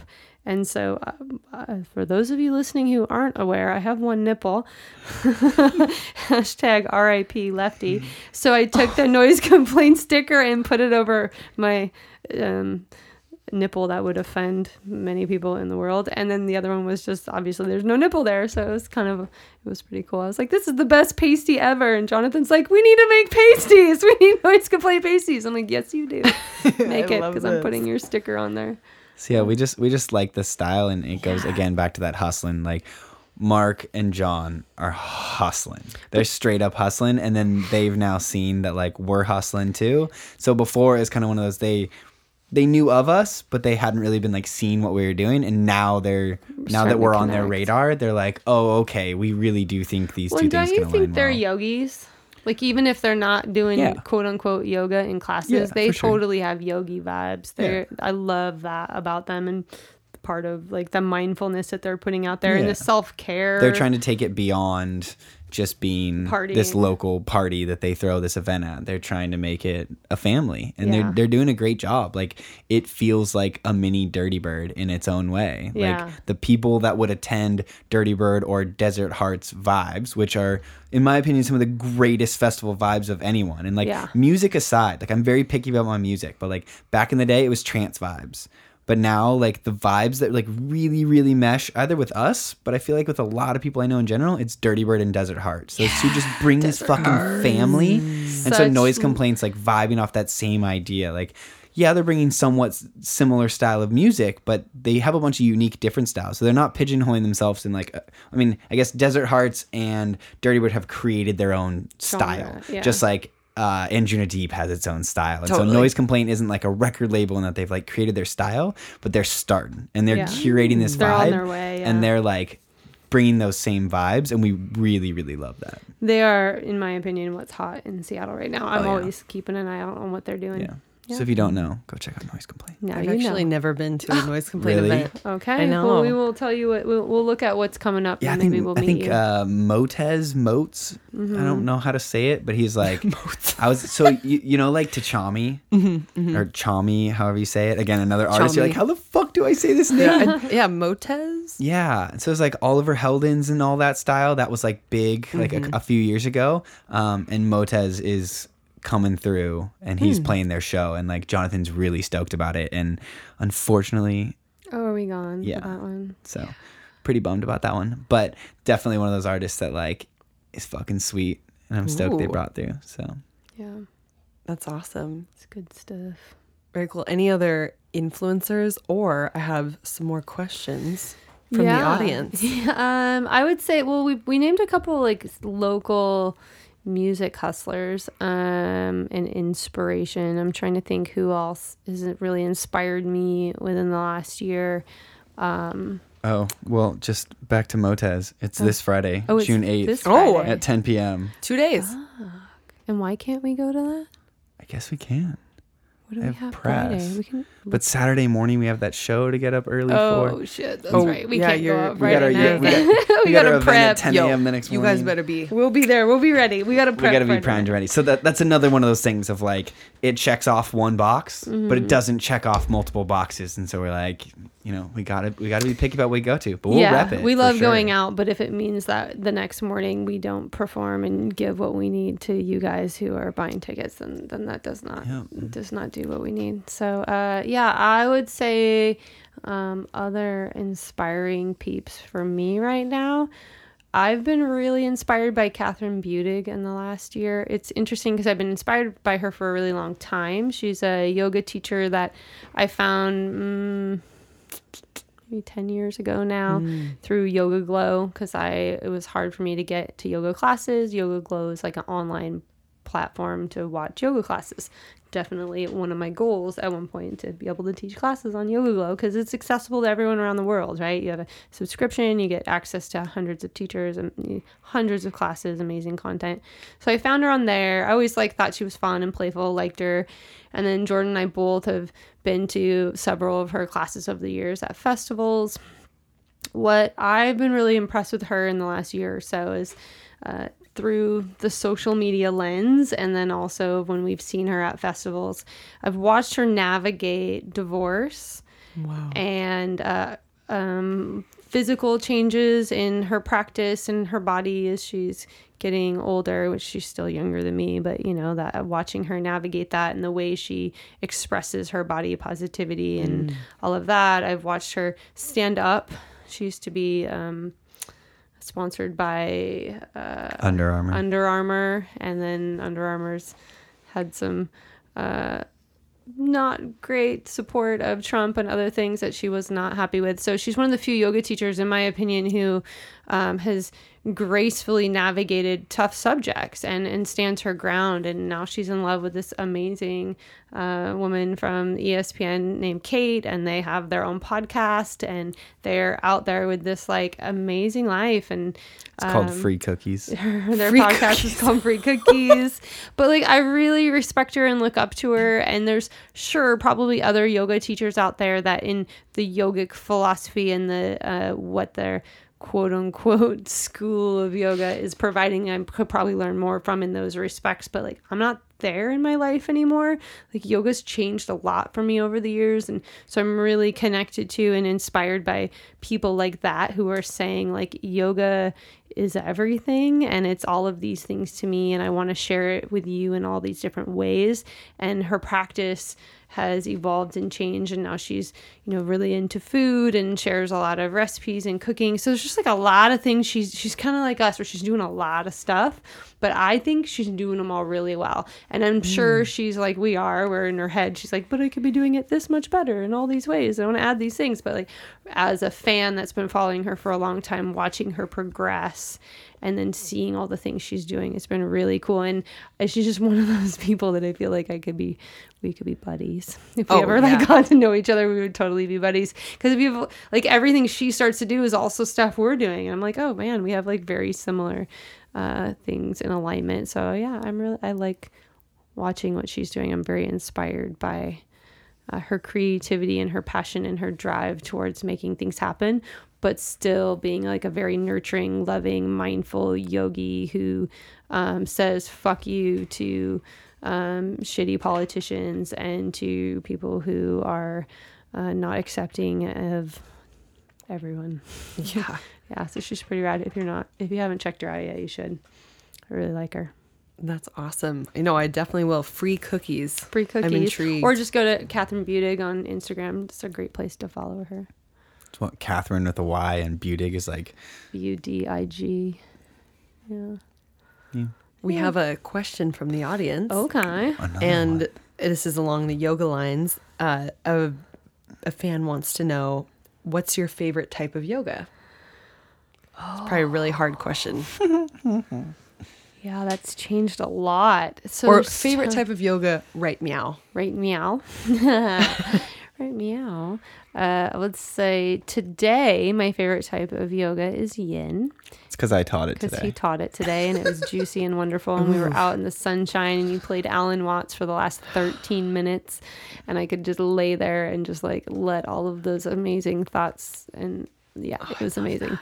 But it just depends. So so uh, some days yin's my favorite. Other days I want to do acro. Some days I want a really rigorous but thoughtful um, vinyasa class where I get to play with inversions and stick my leg behind my head. Like it's so different for me every day. Um, but I would say that's really physical. Those are all physical parts of yoga. And I would say, like, ultimately, my favorite type of yoga has nothing to do with the physical practice. Mm. I'm assuming the question was geared more towards that. So I, that's why I answered it. But ultimately, my favorite type of yoga is the type that uh, helps me become more connected to um, my truth and allows me to be accepting of others' truths. So yeah. that's that's my favorite yoga. Beautiful. Thanks. Jordan, what what you think? Yeah. there's definitely yeah, there's idealistic ones of things that I like. I I would honestly say right now probably more along the lines of yin, which is weird. You used to hate yin. I love yin. I know. And like I still have a very love hate relationship with it because it's for those of you that don't know, it's longer holds. I mean it's there's there's some people's ideas practice. of yin and some people's ideas of yin is more like a slow flow. Um, but that's not real yin. Like and, and not that there is a I mean it's like saying, Oh, that's not real techno or that's not real trance. Like, yeah, you can have your arguments about it. But, but in it's your still mind, your style. But like not really yin. In like the true depth form of like what yin is, I think idealistically is like four to six minute holds of a single posture where you're just like sinking in and like finding depth. Mm-hmm. Um, and that's really tough for me. Um, but I'm going through physical injuries with different things, and I used to love being able to do tons of handstands. Um, and then I still love acro, like we still enjoy it, but I just don't put the time in for it. I don't put the time enough in for yoga in general, but it's because I'm trying to focus on podcasting and DJing. I'm doing a lot more DJ gigs where she's teaching the yoga and I'm DJing, and so like there's just a lot going on where I haven't made that my focus. Um, but it's coming back. We're gonna we're starting up a teacher training, and so when that comes around, then your brain gets really focused on yoga, and you're like, all right, I want to get back into practice. I want to do all this stuff. Um, That starts soon. yeah. Yeah. Do you want to give a shout out? Yeah, we I think we have one spot left. Um, yeah, our yoga training. It's a 200 hour training. It starts uh, the first weekend we meet is uh, in a couple weeks, and we still have one spot left. But like Jordan said, One lucky person. yeah, one more. Um, like Jordan said, it it's nice because it also reinvigorates our own practice to um, to teach is to master. So when we teach others, we become more of a master of our own practice and what we're speaking to and what we're trying to share and um, we love it. And this year we actually dropped the word teacher off of it. So it's a 200 hour yoga training because we really want people to understand that even if you have a career path, uh, you can still go through a yoga training. Like you don't have to make this your career. You don't have to go slanging at studios or do any of the things that we're doing. We want to help everyone, even if you're brand new. Like Jordan went through his teacher training six months, five months into your yoga practice. Like he was super Wow. new to yoga versus I was on the total opposite end of that. I had spent a long time practicing yoga before I ever decided to go through a yoga training. So for us, we take everybody where they're at, and doesn't matter if you have a quote unquote skillful practice or not. Like if you're a seeker and you want to learn and you want to understand all of the aspects of yoga the philosophies, the anatomy, the history, the Sanskrit, the movement, the connection, the community like that's what we're about. And it's so much fun. And and it's building our family. We absolutely love it. So, like he said, we've been really in like hustle mode, business mode, music, like doing events. And then once this kicks off, we're going to be shifting gears a bit. And when we're in training mode, we are in it and we are, mm. we take that responsibility really seriously to provide the best. And it's funny because we have a lot of very eager students who are emailing me like, "Oh, can, do you have something you need to send me ahead of time to work on or to prepare?" And I'm like, "You just show up, girl. Just show up because it is an organic process for us. We cannot tell you exactly what it's going to look like or what you need to know because we haven't we haven't been in that space with y'all yet. Once we are all in there and we have that first day where we connect, then we go home and we go, all right, let's do this. And then we know how to curate and to make it. Because I'm not going to teach them a bunch of information that we taught to the last people. It might not be relevant to them. Like, sure, there's going to be some key elements that we want them to know, but I want them to walk out of this training feeling like it spoke to them personally and, and where they want to go. And so that's why we keep it small. We have small numbers and uh and it's here it's at our home this year which is really cool Wow. yeah i'm excited That's, That's incredible. that I mean, you just totally. I mean, I've always wanted to do your yoga or your yoga training. yeah Um, but that like really sold me too. Just like this idea that both of you are so thoughtful and intentional about the content, very and purposeful, the education, and the experience that you're bringing to the people that are participating. And wow, they're in. well we want it to be really relevant like i think in the yoga community in the last year there's been a lot more awareness of um, our white privilege and our body issues and Mm-hmm. making sure that yoga is a welcoming place for everyone not just skinny white girls and so this year this is the first year that we're going to start to bring some of that into it like all right as teachers or as yogis like how can we be more accepting and loving and, and like understand uh, where we are and how little things are really impactful on people? And so it's it's really a whole there's a whole lot to it. Wow. And uh i'm excited. And how many people?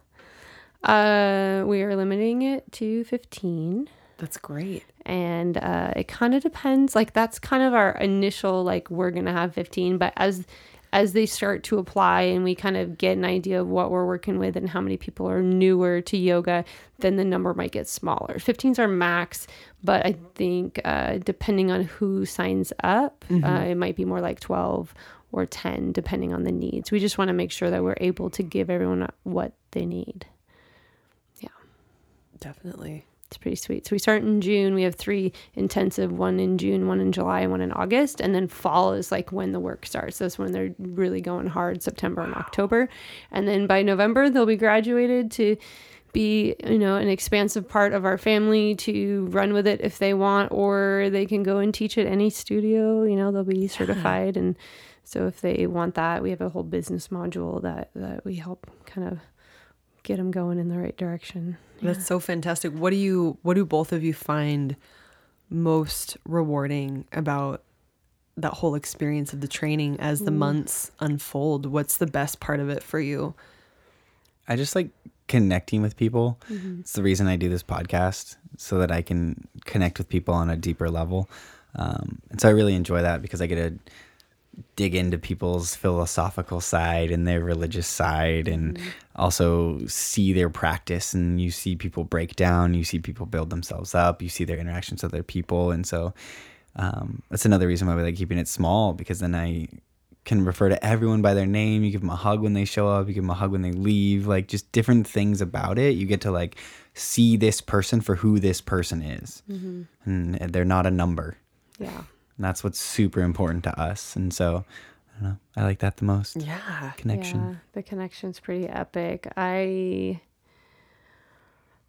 I know this is gonna sound kind of mean, but I kind of like watching the uh-huh. shit show. Yeah. It's like it's a shit show. Like, and I warn them all ahead of time. Like, I either meet with them for coffee or we do a FaceTime, but kind of interview everybody and just let them know like this will change your life and not in necessarily in all the ways you're expecting. And so like over the years I've seen relationships crumble during a teacher training. I've seen divorces happen in a teacher training. I've seen um, people completely changed what they thought their life path was going to be, and not necessarily towards being a yoga teacher, right? So I love watching the transformational process. I love, I know this is terrible, but I love kind of watching them fall apart. And, and I know it sounds bad, but I think it's a super important process to grow through your shit and to um, create a space that it's okay for them to crumble. It's okay for them to burst into tears. It's okay for them to hate us. Like there's days where like, oh, they hate us today.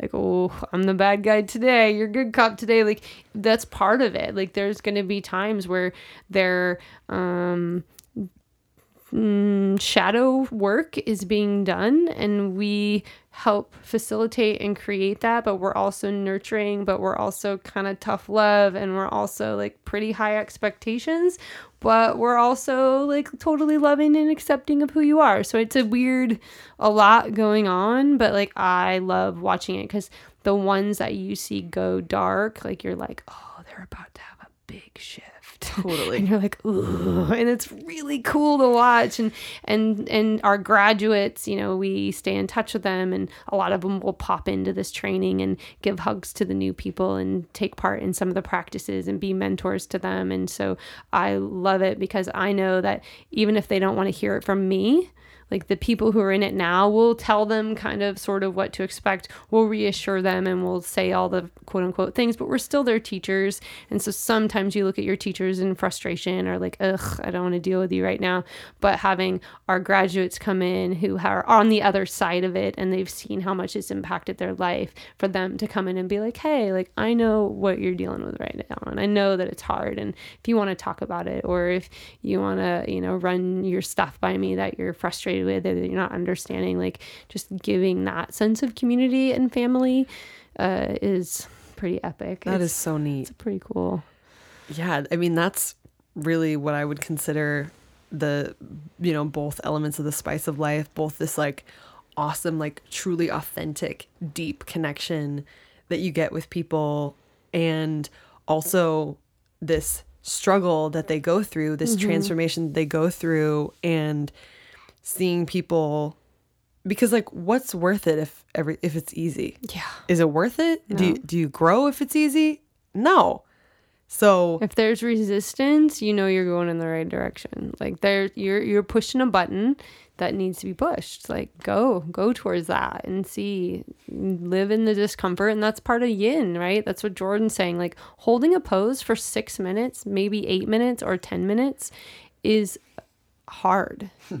it's hard. It's very hard. and your brain, you're still, and your brain is not still, and you're trying to meditate in a pose that feels awkward or uncomfortable. And it's literally stressing your body and stressing your connective tissue. And so, uh, I I equated a lot to that. Like you, there should be moments that are challenging, and in the end, you're like, oh, I'm that was so worth it to me, and I'm so glad I did it. But it's like learning to find the sense of peace and um, contentment, even when something's challenging and and pushing your buttons and feeling frustrating. Like I'm just gonna be in here, and I'm gonna have the sense of equanimity, and I'm gonna breathe, and it's all gonna be okay. And maybe even when I come out the other side of it, I'm gonna be like, oh fuck yeah, I did that, and I grew from it, and I can I can use that now as a tool or an experience that will help other people. 100%. Yeah. That's so cool. So that's awesome. So that is we've got the silent yoga in the park on Saturday. You have the yoga training that's starting up and Yeah. what I'm interested to know is what are some of the other things that or maybe what's the number one thing that you're most looking forward to as the year comes to Well, or through easy. It has 2018? nothing to do with either of those. And I mean, I have some guesses, but I'm just curious. I'm really excited to get married. Yes. I'm really excited to marry you. Who, oh, you're gonna marry me? Yes, please. Who, this whole thing? yeah. Yeah, this I'm excited fun. to get married. I did not think that I would ever get married again, and I did not think I would ever be excited to get married, but I'm quite excited. Yeah, it's gonna be pretty Yeah. epic. Once you get over all the planning, then you're excited. I'm in the There's a lot stressed on right out stage of wedding planning. What are you guys not doing? That's the bigger question here. Yeah. Th- Well, this year was supposed to be wedding planning year, meaning we weren't going to do all those other things. And then reality set in. We're like, no, we, we need to do all those other things. And so now it's just trying to do everything plus plan a wedding has been a little bit much for me. But that's what part of why I'm like even more so like, let's just do it already. like, I just want to get married. And who cares about the big shindig? Like, let's just do it. So I'm pretty stoked. I don't know. Are you excited about that? Yeah, for sure. Should be good. There's definitely a lot of stress around it at the current moment. So that's the slight trepidation. Has nothing to do with the fact that me being excited to getting married. It's more that just there's The logistics. chaos, logistics, costs, and we're like, You holy would- shit. Be like dumbfounded at how much it costs to rent a tent to put over people's heads because it's August and it's going to be hot. Like we got the quote today and we were like, "Are you kidding me? We're canceling this wedding. Like we can't afford the tent. like it's so expensive." We were like, Stupid. "What? Weddings are frighteningly expensive. They're expensive. so expensive." Yeah. So Anyway. that's yeah. Anyway, but yeah, I mean, there's uh, we're going to Mexico in November to help with uh. I was gonna ask honeymoon. oh uh, yeah, we haven't figured a honeymoon out. Still yet. trying to figure that out. We made a post yesterday on social media asking. There's been a lot of great ideas, so I just have to like, go through. What was the post?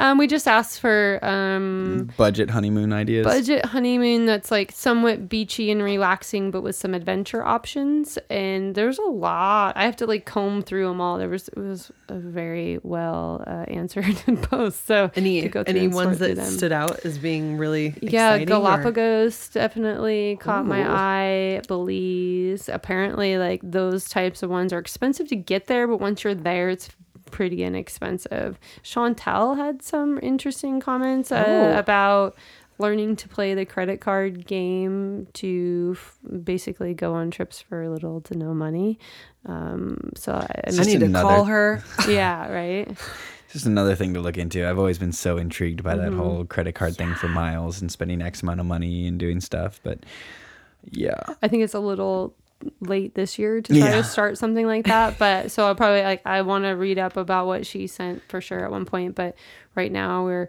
you know, we want we've gone a lot of cool places that's why it's sort of hard You to pick a definitely have. honeymoon but those were all for work and so we really want to make sure what we do this time is for play only Yes. knowing our entrepreneurial minds while we're there we'll probably check out some studios check out some retreat options like that'll be going on in our heads for sure like hey is this somewhere we would want to come back and bring people whether it's for a training or for a retreat so i'm sure that will happen but we won't be there employed working for anyone Yeah. specific or for ourselves necessarily we'll just be there to relax Good. so we have to figure that out So no idea yet, but then we're going to Mexico in November to help with a an acro training. It's not a training; it's an acro retreat. it's an intensive It's it's, an like intensive. retreat slash intensive yeah, that'll be so cool that'll be fun to. Tulum. I've never been to Tulum, so Mm, that'll I be a just fun went one. last December. How was it? It's beautiful. Cool. Yeah, You we're love it. in November.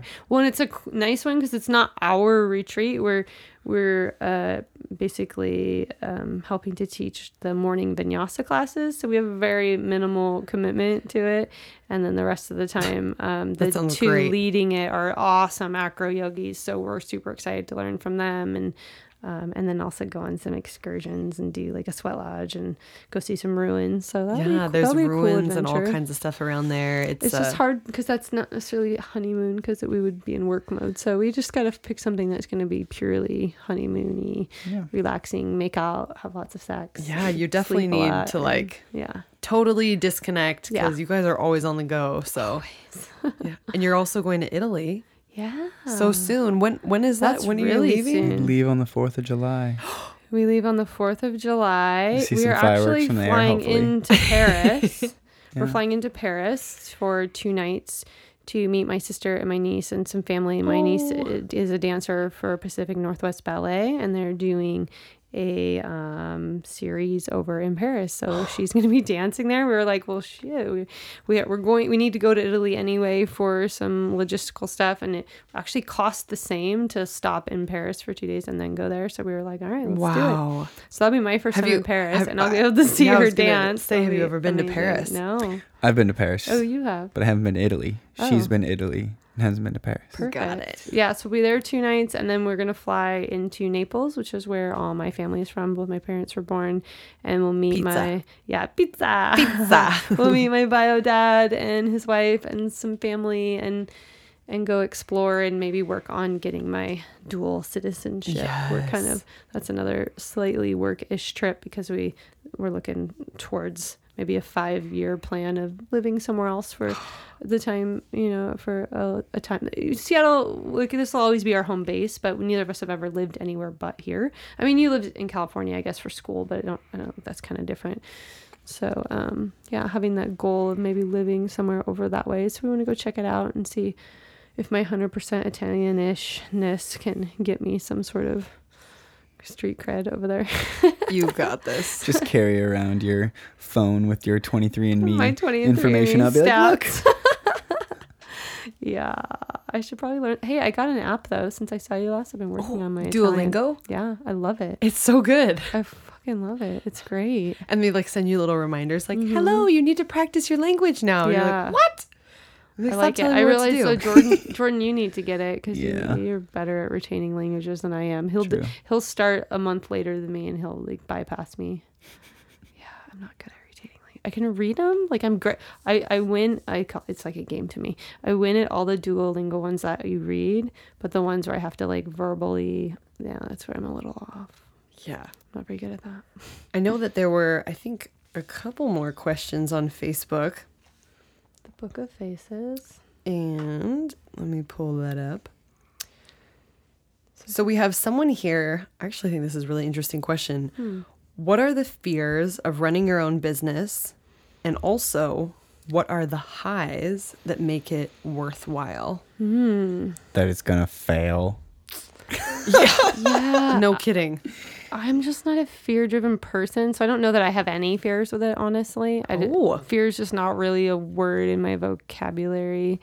Like, Damn. um, Damn, well, mama. It's more so that I like think fear is a good thing. Like, I'm not trying to fear l- to become fearless. I'm trying to fear less. So, like, I think that trying to become fearless is stupid. Like fear is a good thing to have, but I would like to fear less in the idea that it doesn't take over my choices and my emotions. Like, Yes. I think it's good to have a little bit of fear and to have some apprehension and go, hmm, like, is this the right direction for me or am I gonna fail? And and those those are good because it provokes questions and it makes you accountable and be like, all right, well, why am I feeling this way? And have I have I really done the work? And am I ready? And have I reached out and asked for help and gotten the support I need? So. Yeah, I, I think the little bit of fear is good, so I'm not I'm not really worried about those. I I, I think they teach me a lot. Um, and then what was the other half of it? Mm. So, what, yeah, What are what the are the fears, and then what are the highs highs. that make it worthwhile? I mean, the highs are just like the highs are like what we talked about is when the connection. Yeah, for sure. But I was gonna say like that feeling that you get when you get asked to Uh-huh. do a gig that you are really down for. And that's that feeling of like we talked about like when we both got asked to do above and beyond first, even though it got pulled away, it was still that idea like that was extremely Flattering, emotional for yeah. us and flattering to be like, holy shit, yes, Yeah. like we would love to do that.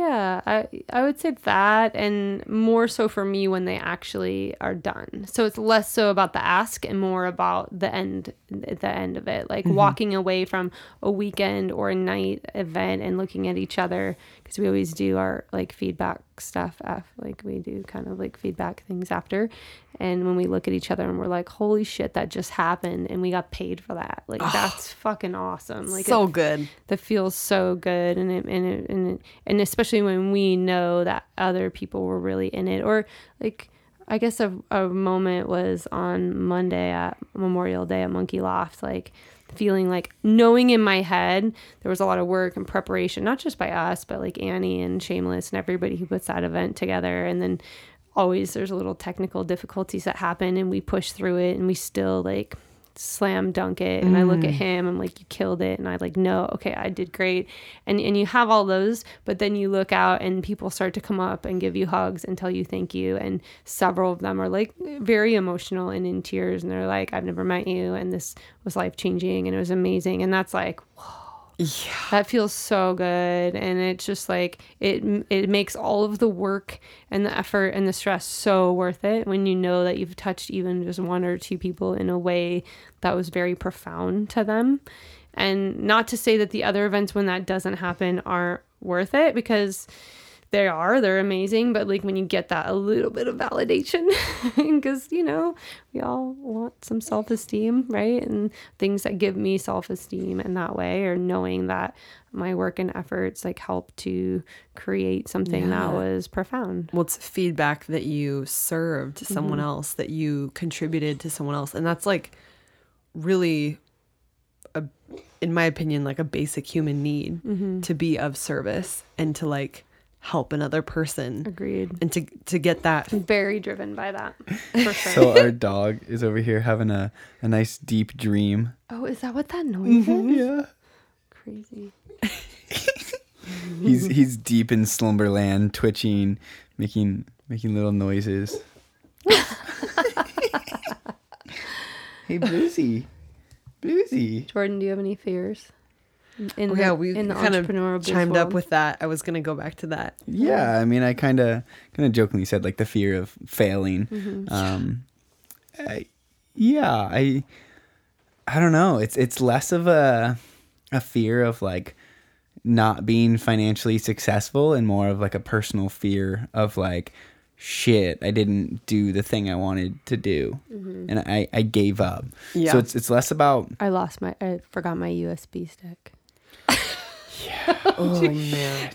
That's, always like you'll have this moment where we're driving. Wait, do I have my USB? Oh my god. make sure you have everything on you hi blue good morning it's definitely not morning right now um but yeah so i guess i guess it would be that that personal idea of like this dream i had didn't come to fruition and you know she definitely works on me and teaching me that like you know it'll be fine like however things happen they're gonna happen and, it's gonna work out and be just fine but there are definitely times like for me as a, a DJ or a producer, there have been many times where I'm like, do I just give up?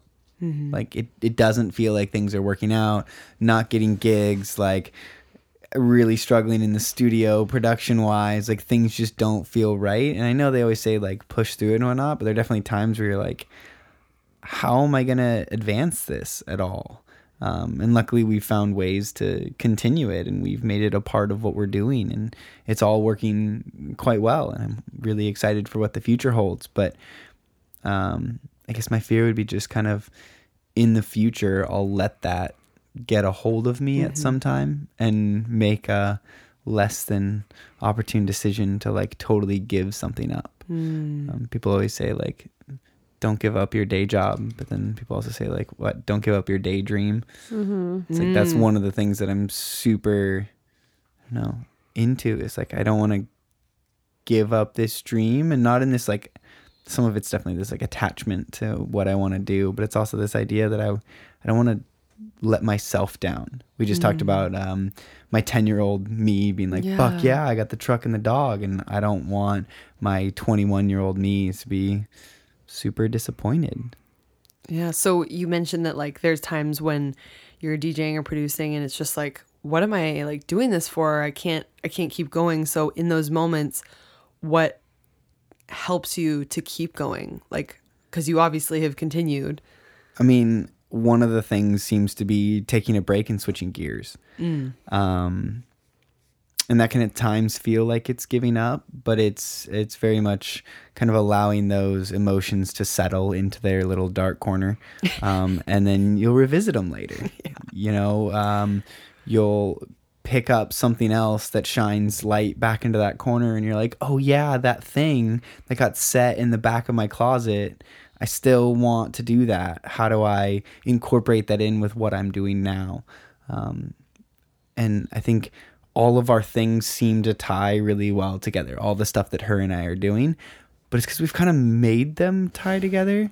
So it's like you know these random strings are all over the place, hmm. but it's like how do you bring those ones together? And even if one string is off for a while and isn't quite connected, like eventually it'll come back around if you make sure that it's still there instead of just being like, all right, I'm done with this, cutting that, I'm done. Like, you know, people burning their bridges in different environments or saying fuck you to that person and never getting a gig again. Like, it happens. So it's really just kind of attempting to let the ego subside. I, st- I still am a pretty firm believer that the ego is extremely important part of you and everyone's all about like kill the ego. No. But I think it's just like, we need the ego. yeah, it's part of it. It's part of us. Um, so it's It's kind like of, divorcing our humanness. yeah. I don't want to do that. Yeah. I want to be human. Kind of. I want to be an alien. What about the flip side What's the flip side? to Oh. your fears? What are your What are your moments that are like make it all worth it and that you love? And that, I don't know. It's kind of hard because one thing I'm trying to do a lot more is live in the moment. Um, and I I tend to look too much into the future. So much of what I do is right. I, I guess I'm trying to retrain what my highs are because my highs are always thinking about what's coming next. Like what can I do next? Like What, what, you're looking forward yeah, to? Yeah. I'm waiting for that phone call. I'm gonna get that phone call, and I'm gonna be super happy once I get that phone call. I'm kind of learning how to retrain that, and like, how do I stay happy in the moment right now with what I already do have? Um, yeah, Any tips? Anything that you found to be successful? Uh, I mean, meditation is super helpful. I'm definitely on a the the opposite swing. I have not been meditating lately, and I'm kind of kicking myself for it. But things have but just you've been doing more yin, and I would definitely say that's a contemplative meditative practice. For sure. Things are just going well right now, and it's easy when things are going well to not do the work. and that's very much where I'm at right now. It's like things are going well, and I'm putting all this effort into those. And I know it's all going to come crashing down in its own way, some shape or form. Uh, and I'm, I'm, I guess, preparing for it, and I'll like slowly ease my way back into what I'm doing. I'm just kind of an all or nothing individual. Kind So of. I'm either I'm either super in it or I'm like, ah, whatever. It'll figure itself out. um, but I think one tip that can really help people a lot is, you know, a do yoga. you know, as weird as it sounds, like it's a good physical practice that checks a lot of different boxes. It checks the meditation box, it checks the like working your body box, it checks the like taking care of yourself, mental, physical, like it, it all is so much Chill out the nervous system box, which is like we all need that. Yeah, Mm-hmm. for sure. So, yeah. I think that those would be some good tips. Get outside. Yeah. Go Especially explore. this time Take of time year. for yourself. Get out there. Mhm. Yeah.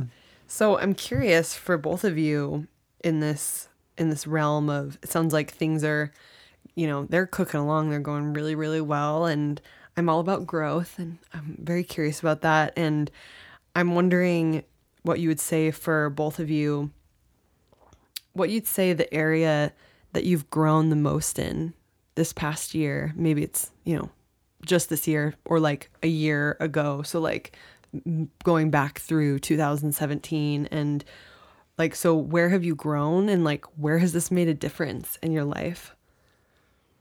Hmm. I'm Maybe trying to think if it's like skill specifically it's a year. Might be going back like two years, but like I've Two grown a lot as a man. Ooh, So like elaborate, Agreed. please. over the last three years has been this big shift and a lot of it's tied to her and some of it's going through yoga training and whatnot but like it's just becoming less of a boy in the way i look at things and more of a man like accepting responsibilities taking care of things that need to be cared taken care of like I don't- i'm trying to think Not of like, necessarily like a masculine man, but like Yeah. growing up, I guess. is- yeah, mm, I've, what I've grown a lot in the last couple of years. It's not mm-hmm. like spiritual growth. It's not like any like crazy work has been done. Um, it's just been kind of the day to day things. The the feeling like I'm adulting. Mm-hmm. I mean, just the little shit of like, there there are definitely always things, but like cleaning up once I'm done with the project.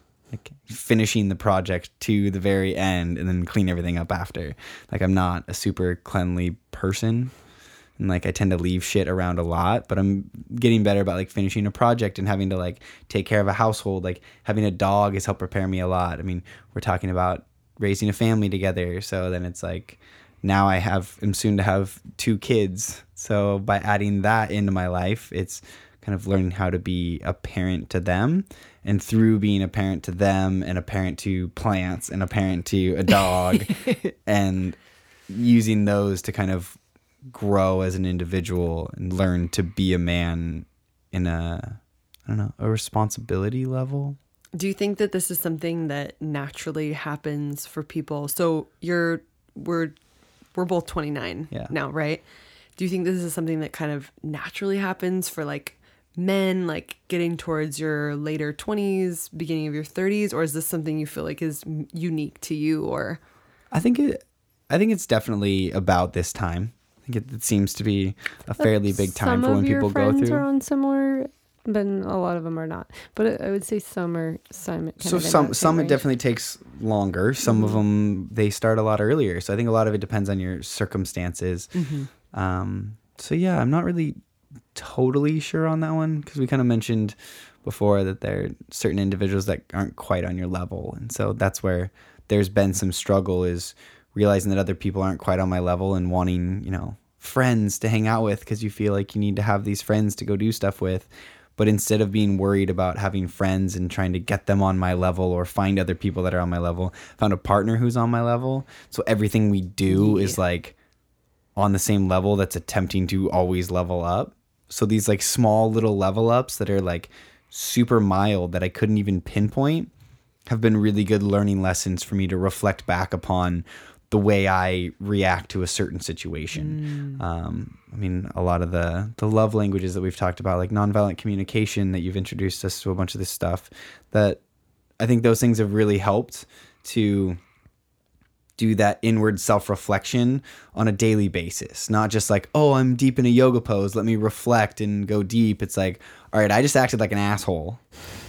How do I acknowledge that I acted like an asshole and then apologize for being an asshole and then also take that next step to make sure that I attempt not to be an asshole next time, but also being okay with myself if I was an asshole the next time because it's all a learning process. Oh yeah. So it's just a lot of complex things. Yeah.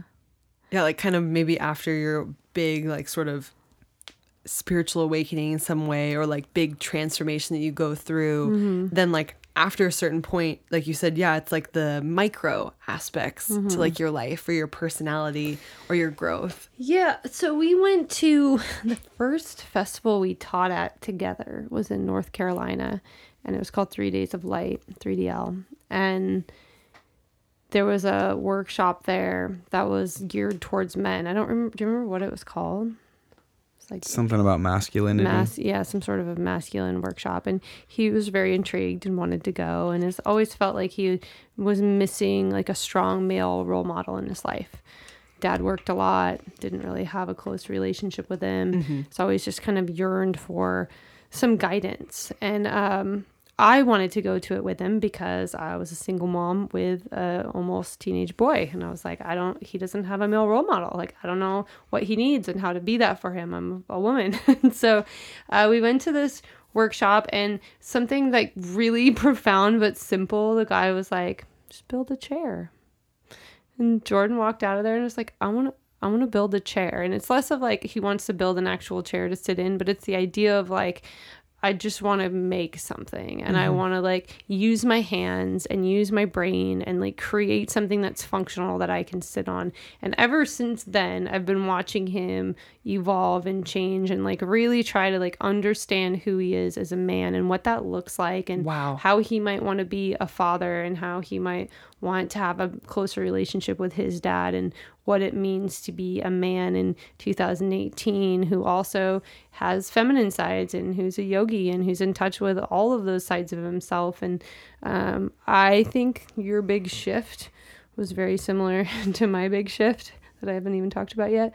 Um, but was just stepping up and taking care of me through my surgeries and my traumas. And, um, you know, we were in it and we were in this r- amazing relationship. And I, I figured we'd be together forever. But there was maybe a little part of me that has been let down time and time again and abandoned and had major trust issues that I now realize weren't quite resolved until I really saw him step up and take care of me all hours of the night, every doctor appointment, every gross. What was that shit you had to put on my rotting carcass of a nipple? What was that stuff? The Silvadene. the Silvadene, the stinky stuff that he had to put on literally rotting flesh. And like just seeing the way he stepped up and owned that and took care of me was mind blowing. And I was like, mm. oh, like this is a man who, yes, is 12 years younger than me. And yes, when I met him, I definitely thought he was a boy. This is a man that is strong in who he is and can totally take care of me if if needed. And I'm a very independent woman. I'm pretty good at taking care of myself. Yes. So like if I think if someone can step up and do that, that's pretty impressive. And we watched this uh, documentary called Mask of Masculine or the Mask You Wear. The Mask We Wear about masculinity and toxic masculinity. And if you haven't watched it, please watch it. It's so good. Even if you're not a man, you have to watch it. But it really just made me become aware of like just certain ways that we expect guys to be and and um and it's pretty fucked up really but I, I think that was also a big like wake up for him watching that and being like oh i get to define who i am as a man i don't i don't have to do it the way other people say to do it or my parents said to do it like i'm going to define i'm going to figure out what that looks like for me and how it will be best of service to my family and my loved ones and my dog What a journey. yeah Yeah, I, I haven't seen that documentary, but I know that there's uh, Lewis Howes' School of Greatness podcast. yeah he, has wrote, the mask of masculinity yeah, The Mask yeah. of Masculinity. I've read that book, yeah and that was whoa. Yeah, the documentary is really powerful. I would definitely check that out. It's along the same lines, but it's Is nice it because they talk. Netflix? Yeah, and they talk to men of all ages, boys um, up to older men, and Oh, it's I just great watch to that. see. Um, yeah. But yeah, Antonella, for you in that growth area, yeah, uh, self love. self Yeah, love. it's been a pretty epic year and a half, almost two years now. Oh my god, it's almost the anniversary again. So yeah, um, choosing to take my breast implants out was a scary endeavor, and um, I had to spend a long time gearing up for it. And then when it was finally time to say, okay, I love myself enough to do this and to take them out and to Mm-hmm. love myself with whatever's left after. And I remember going in and the doctor was like, You might be an A cup, like probably smaller. And I was like, what? And I remember coming home to him being like, should I still take him out? Like, there's literally not going to be anything left because there's the capsule that your body forms that they have to scrape out. They have to take out all the scar tissue. Like, like you're ravaged when there's gone, like, there's nothing left. And I was pretty freaked out by that. And I think they do have to give you like worst case scenario. So I went into it thinking that was the worst case scenario. And then, you know, a few days later, we started to have complications. And then a few weeks later, I, the rotting carcass of a nipple had to be removed. And like, there was just like this crazy amount of like, test happening for me of like do you really love yourself? Like i know you said you love yourself but like do you really? Because now this is gonna happen and like now how do you feel? So that was like almost funny at certain points where i was like are you kidding? Like how much like what is even going on? Like, how And- could it get any worse? yeah, so like it's really transformed like the way I love myself, the way I love other people, uh, even people I don't know or I'm like brand new in my life. Like I'm just so much more in love with um, everybody and every person and their history and their traumas and their scars, and I just think it's beautiful. I think I'm beautiful. I think that the scars and our challenges we've been through are an epic love story and It with is myself an and with each story. other. Yeah, her teaching style has changed tremendously. Like when I found her, it was just very. That's why when you asked about like what her favorite style is right now, it's changed a lot. Like her style is just very rigorous, um, not only physically but even more mentally. Like there's so a lot of yoga that's a real big focus on the physical, um, and hers was so much more in depth on the mental, and like it was crazy how I don't know It would push you. comprehensive it it was. was, Very intense, yeah. and I miss some of that for sure. But the the it comes out every once in a while. yeah, for sure. Um, but her teaching style has really like opened up to be more about this community collectiveness, and I think that just invites so many more people to the fold and invites people to meet where they're at, rather than saying, "Here's my level, you got to meet me on my level," or "You're not, I'm not available to you." Yeah. So her That's availability has opened up a ton, um, and I'm I'm intrigued to see where things go in the next five plus years because I think as we get more people that want to know more, I think she still has that side in her that's going to allow her to really push the limits. It's almost like she started with such a, a complex in-depth knowledge of so many things that it was unattainable by almost anyone and then she had to learn how to really soften and become connected with individuals in order to actually bring people to it it's like you know a, a weird analogy would be like music like you're so into your specific genre but if you're a techno snob and you're an asshole to everyone about it like people aren't going to want to sit and listen to your music I was definitely a yoga suck. snob. I will say She's a that. huge I'll yoga own it. snob. I was a total yoga snob. But like, But but, the changed that. argument would be that she was at that like top tier. And so hmm. when you are at that top tier, it's pretty easy to be a snob about something because you think you've found the top. But that's the thing is like, I don't know, maybe it's more like a circle. You think you're at the top and then there's this huge other circle and like that you have to roll through. So I don't know. She's she's gone through the ringer and she's gone back to the bottom and then like worked her way back up into this community acceptance and then Yeah, and I still get times like when we do continuing ed. So our mm-hmm. 200 hours for people who want to start on their yoga path, but our continuing ed is for people who've already been through a yoga training. Maybe they're already yoga teachers, or they're like really looking to like do the deeper work. those are fun, And that's where I really think in like those. five years, once we start to get more people that have gone through our trainings, people who have found us through various events, they've gotten deeper into their yoga practice, they're looking for more, like that's when she's really gonna shine. But I mean it's it's like people say that difference between like if if you haven't played a, a room where no one's there and you're DJing to two people, then like you don't really deserve to play a main stage headlining festival because you haven't experienced that. You haven't experienced all the different levels along the way. Or when half of your TTs fail the final written exam because you overloaded them with way more information than they're really ready for. Yeah. Mm-hmm. So we're learning. We're learning. there are things that I think I, I'm, I was just kind of saying that I'm, Yeah. I'm excited for the future because I think in the next five to ten years it'll be cool to see your like really complex self come back out, Mm-hmm. but with this added layer of love and acceptance and care yeah. that also allows you to like dig even deeper, to like shine even deeper into someone. Yeah, I'd like to revisit that side. And, I, and like I said, sometimes it comes out in certain classes. If the right students show up that day, I get to pull it out. And, um, but I also, I think this time it's layered with a lot more love.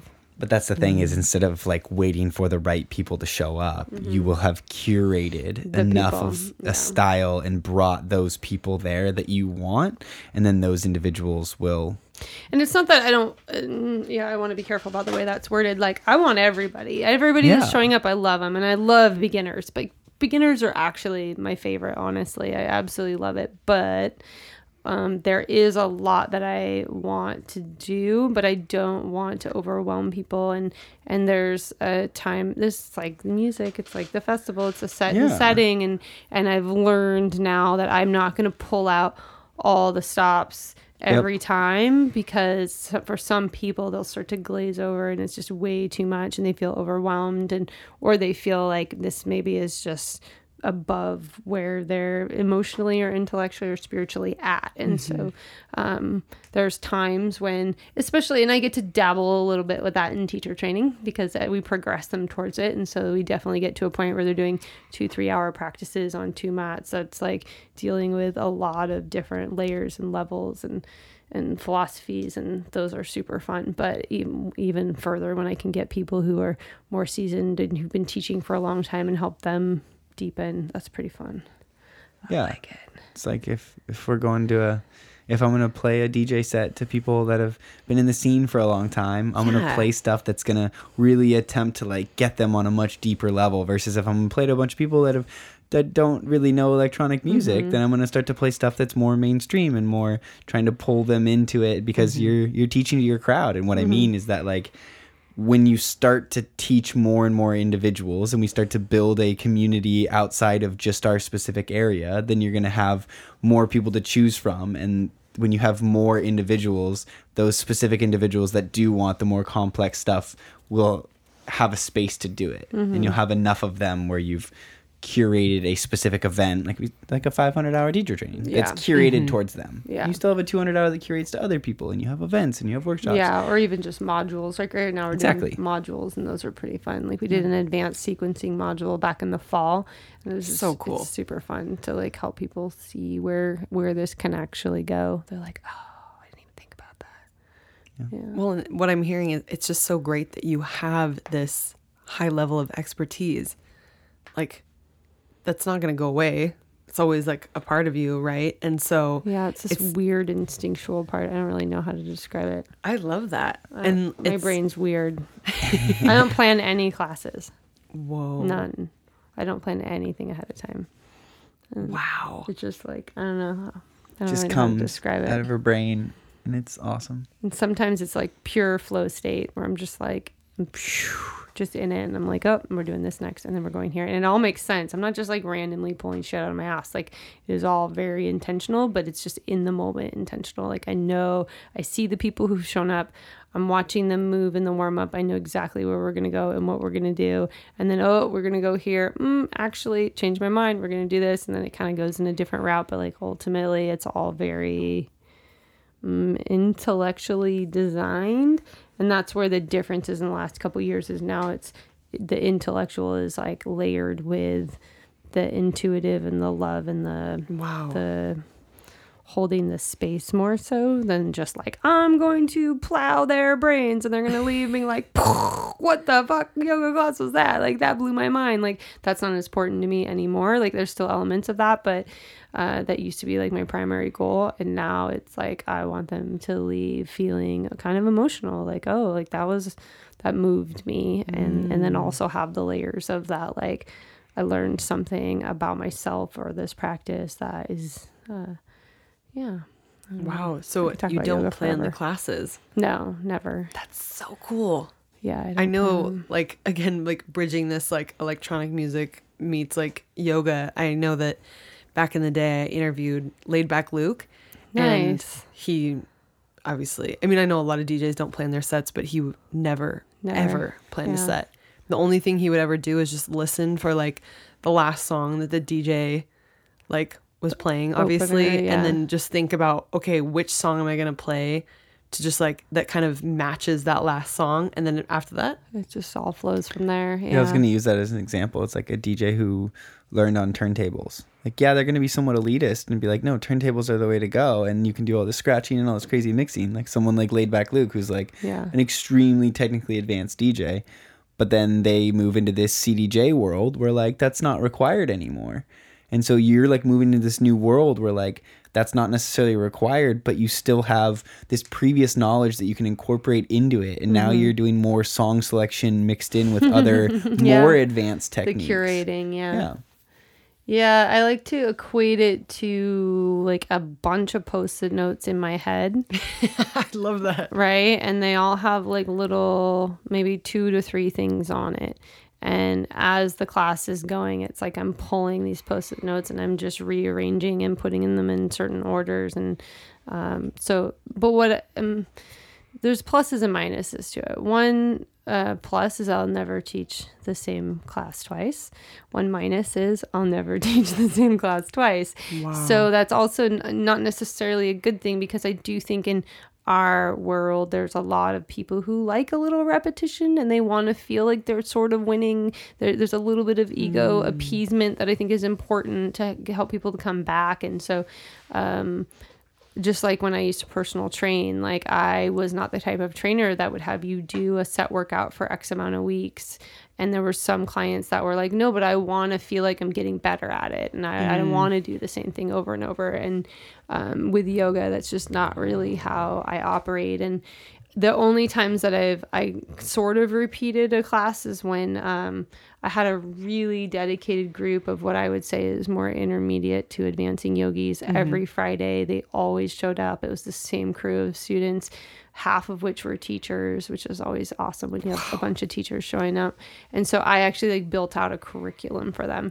So I didn't plan the individual classes, but I planned like a three month span of like I knew there was going to be a theme, whether it was a peak pose or a peak uh, thought process or a um, yama or niyama yoga philosophy. Like there was there was a there was a curriculum over the span of three months and then how those classes developed was still very creative and on the fly but the, the purpose of taking these students through this was very intentional That I love that. I'm I'm a big fan. I I really appreciate thank you like the I mean, obviously if someone plans their class, like that's great, you know, like I paid money, they planned the class, like that's Mm-hmm. Jordan awesome did for a long their time. style. He doesn't anymore, but he did for a, like Right? He like spreadsheeted that shit out every time, like very very organized.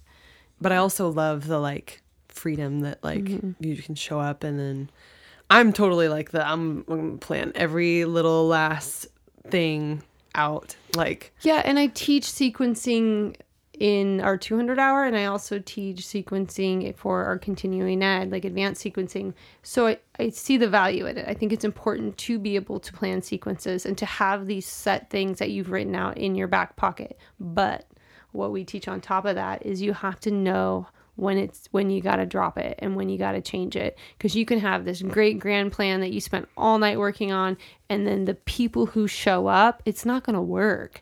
Like they're not physically able or they're way beyond what you planned or just the energetics of the room just aren't in tune with what you had planned the night before. You got to teach you're not an instructor who's doing a zumba class. Like you're not doing right? You have to teach. And so I think it's a responsibility of us as teachers, if you're going to call yourself a teacher, is to be able to set your plan aside or greatly modify your plan so it actually services and teaches the people who showed up because you never know who's going to show up. yeah, I was just thinking about that. Yeah, you never know. Yeah. Because if you are stuck to your plan, it'll paralyze you.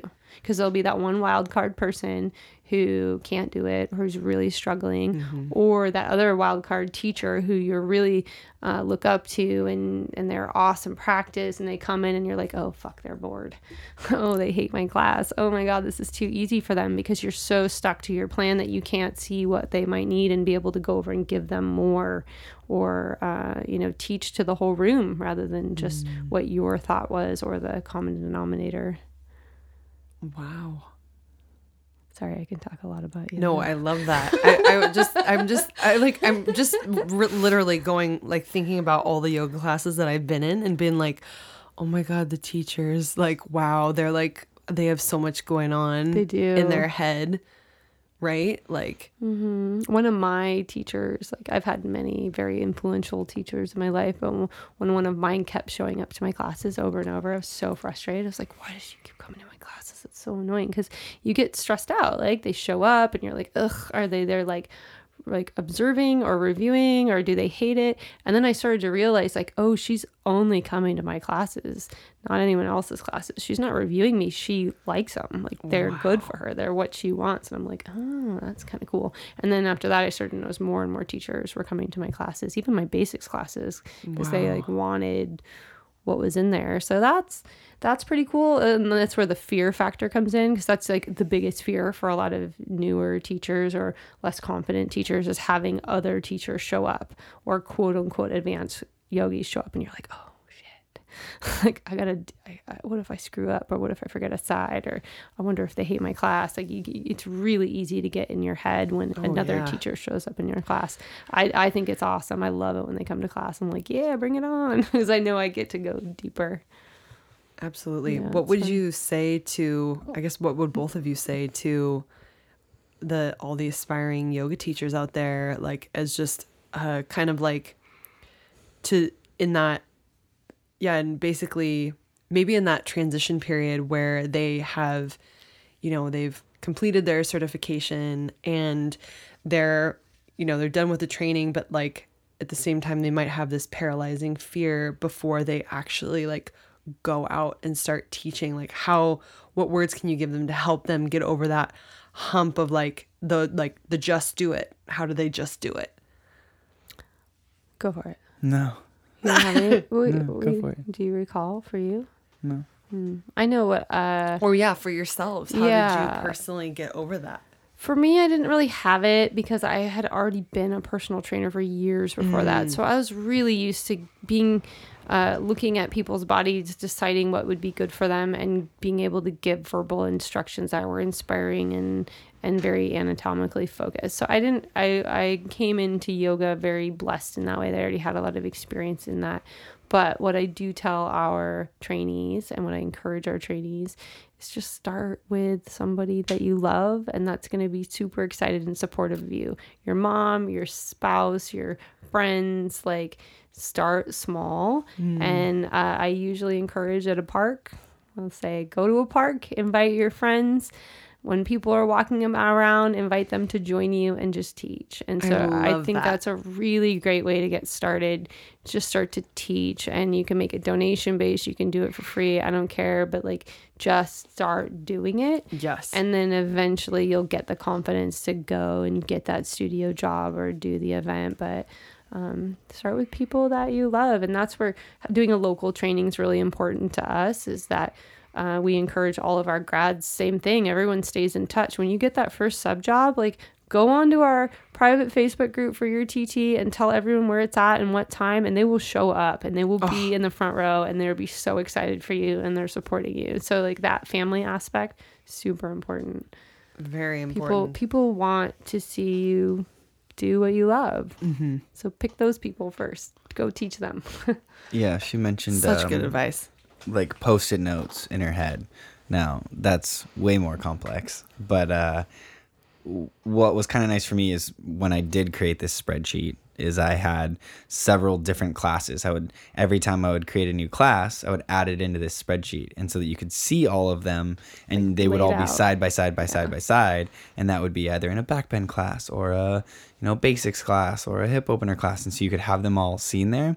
And then what was easy enough is that there's kind of in essence broken up by an intro and like the middle of the class, maybe like a peak pose, and then the cool down. And so mm. rather than, you know, a post-it note where there's three poses that are all aligned and she kind of does this crazy concoction of it, just switch out the intro and the middle of the class and the end of the class. And so by switching them out, you've then like recreated a class on the fly in a way and then you start to divide that a little bit more and then you're like all right now i break it up into six different parts. There's the beginning of the intro and then the second half of the intro. So you have this overall skeleton, and then what you plug and play in there is up to you. yeah so you can start to create this kind of baseline of like and i mean it's like a it's like an outline for a paper. It's like we write an outline for a paper and then we write the rest of it. But it's like mm-hmm. then once you've written the rest of it now take the rest of it and break it back down into the outline and only take the outline with you instead of the full paper Oh yeah. and i mean that's you know pretty basic and standard but it's not that easy and it's like i think her her thing is the best i mean we'll take it back to djing of like if you're gonna go out and dj uh, try djing a set that's just for your friends where you're not worried about having this Yeah. perfect song into Go song DJ into a song. house party where everyone there loves you anyway. So if you fuck up, or it if you're playing or if you do end up playing a couple shows and you know there's a show where all of your friends are going to be at and it doesn't really matter if you fuck up people are really scared like oh if my friends are going to be there i can't fuck up but your friends are going to be people that are going to be the most okay with you fucking up so be Yeah. okay with trying new things when you know there's going to be a crew there to support you no matter what Yeah, when you played that late night Timber Room show recently, you packed it out with tons of our friends, and it was so cool because you were just like, "Let's do it!" You're like, "Oh, I'm gonna play this one, and I'm gonna do that it one." just it was uh it was funny you talked about earlier like you know It's like riding a bike like getting back into it once you know it and um having learned on CDJs I can go hop on CDJs whenever but I hadn't played on CDJs in like 6 months cuz I've been Wow. playing a ton on my controller because we do these yoga sets and so I don't have places. CDJs at home now because I sold them to get this controller. So I use the controller for yoga sets and it allows me some fun different abilities and four channels and whatnot. But I don't put everything through rekordbox now and play off a USB. I have everything. I have my computer. I have my whole library of music set up there. Like it's slightly differently organized because I've created all these playlists that are different than playlists have on my USB. So it was like I was just winging it, and I was used to having on my controller like it mixed by key and on my uh, i don't have mixed in key which is this program and so i haven't purchased it because i don't want to spend the money on it. Is like i didn't have the keys and so i can't the, the keys in Traktor are different than they are on uh, rekordbox. And so like i was kind of in a way flying blind through a different style that i use. So i was like fuck it like let's just wing it and go do it. And it turned out phenomenal because so but fun. part of it was because i just had a ton of friends there that i was like all right fuck it i can just go and if I fuck up, whatever, it's not a big deal. And then I ended up like playing one of the best sets ever with like basically zero fuck ups. Whoa. But Did it's you just that record it? confidence. No. Well, yeah. Oh, I forgot about that. Did you record that one? Oh, I hope he hasn't taken it down yet. Thank you for the reminder. I would love to hear Devlin it. sent it to me, but it was Oh, like broken yeah. up into two different files. So I need to download both of those files. oh, he recorded it. Yeah. Score. Yeah, it was fantastic. so I need to like take the two files and like put them together and throw it all in in Logic. But yeah, so I think I have it. Please do that. I'd love That to needs hear to be it. posted ASAP. Agreed. That's a good set.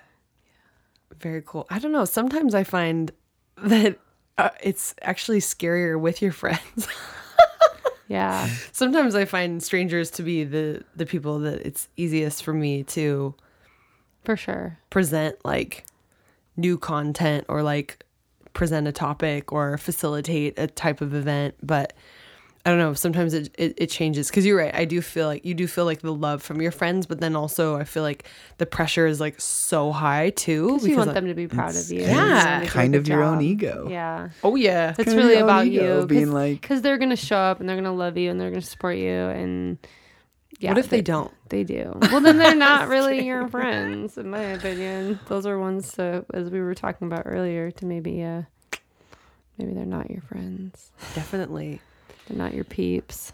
So something that I I have a I have a confession. I do have a couple of these fun little decks I brought with me. I am I am a coach, so I have a lot of questions that I like to saddle myself with and one of them that is speaking to me right now that I feel like you two are the perfect people to ask is a prompt that says I'm secretly curious about fill in the blank. Oh. I'm secretly curious about What am I secretly? Secretly, such a funny word because like I feel like this day and age, and with our careers and social media world, like nothing is Yeah, there's secret nothing anymore. secret I mean, anymore. like so open book. What am I secretly curious about? Yeah, I mean, I was gonna say mushrooms, but like that's not secret. Mm-hmm. No, but like a lot of people might not know that about you. Super into mushrooms. I'm gonna grow my own mushrooms. Yeah. What else am I? I'm secretly into gardening. We kind of talked about that a little bit Mhm. earlier. Not that I've ever done any gardening, but like I really want to have a garden. ooh. Yeah. Like, Like, I want to grow what- some shit. Yeah, what would it look like? I don't know. What do, what do you want to grow? Plants, But- so like food. food. So I want to do like um, I guess biodynamic, but like permaculture style, where like everything's connected and growing off of itself and. I mean, super hippie stuff, like using chicken poop to like compost and grow mushrooms off of it and have the mushrooms break it down further to then make it more bioavailable soil to like grow better plants and fix the earth through mm-hmm. plants. And oh, I guess the other one would be save the bees. Yeah. Save the That's all like Another- super, Yeah. super. I mean, you know that. We talked about all that. Well, I know that. yeah. But people listening might not know that. Yeah, 'cause I think What- we I think we talked we- about it on that last episode with her though that we Oh, did okay. did the Paul Stamets talk together and We didn't learned about- really go too much into that. Yeah. What? How do you? What? How do you save the bees? yeah. So I don't really know. I just heard about Paul Stamets for several things mushroom related, and he had um, he gave a talk in Seattle that we all went to, and uh, he mentioned that mushrooms uh, have antimicrobial um, and antiviral properties in certain ones, and so the issue with bees dying was this um, mite issue where the mite was causing the bees' wings to be deformed, and then they couldn't fly, so they would die, and it has killed off like some ungodly like 70% of bees in the world are like gone.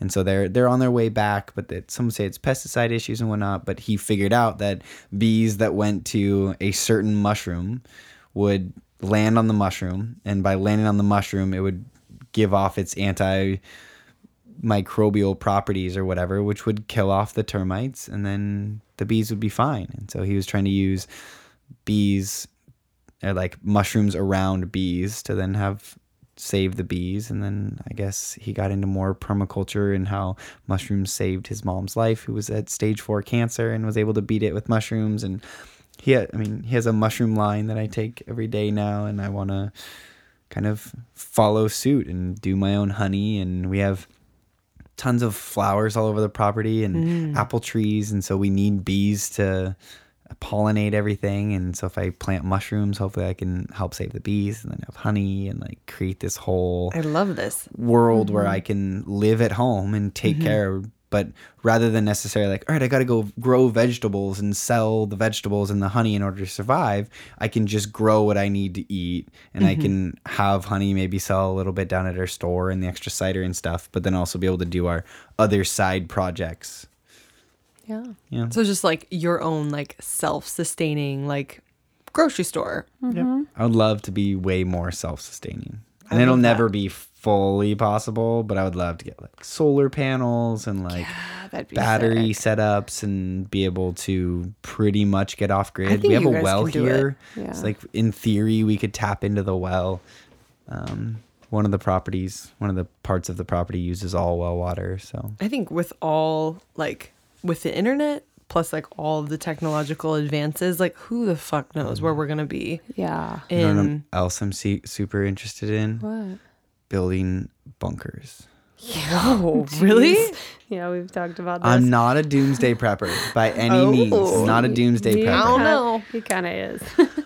but I've listened to so much on so many different Joe Rogan podcasts and so many different things talking about like the world goes through these crazy shifts. I mean, there's there's some serious. I won't get into that. Um, talks about the planet going through different shifts, and some say meteors, some say solar flares. And he had someone on recently, Robert Schoch, that was like, there are solar flares. In the late 1800s, there was a giant solar flare that was unlike anything we've experienced before, and it lit telegram machines on fire and like burned you know, hmm. these connected lines and everything. And so they're waiting for those to happen again because they think that solar flares could have been huge causes of like glacial melting and other hmm. things that have happened that have changed the temperature of our planet. And so what he's saying is if we had a solar flare, hello dog. if we had a big solar flare happen right now, all of our electronics would be going gone. Our entire grid would be gone.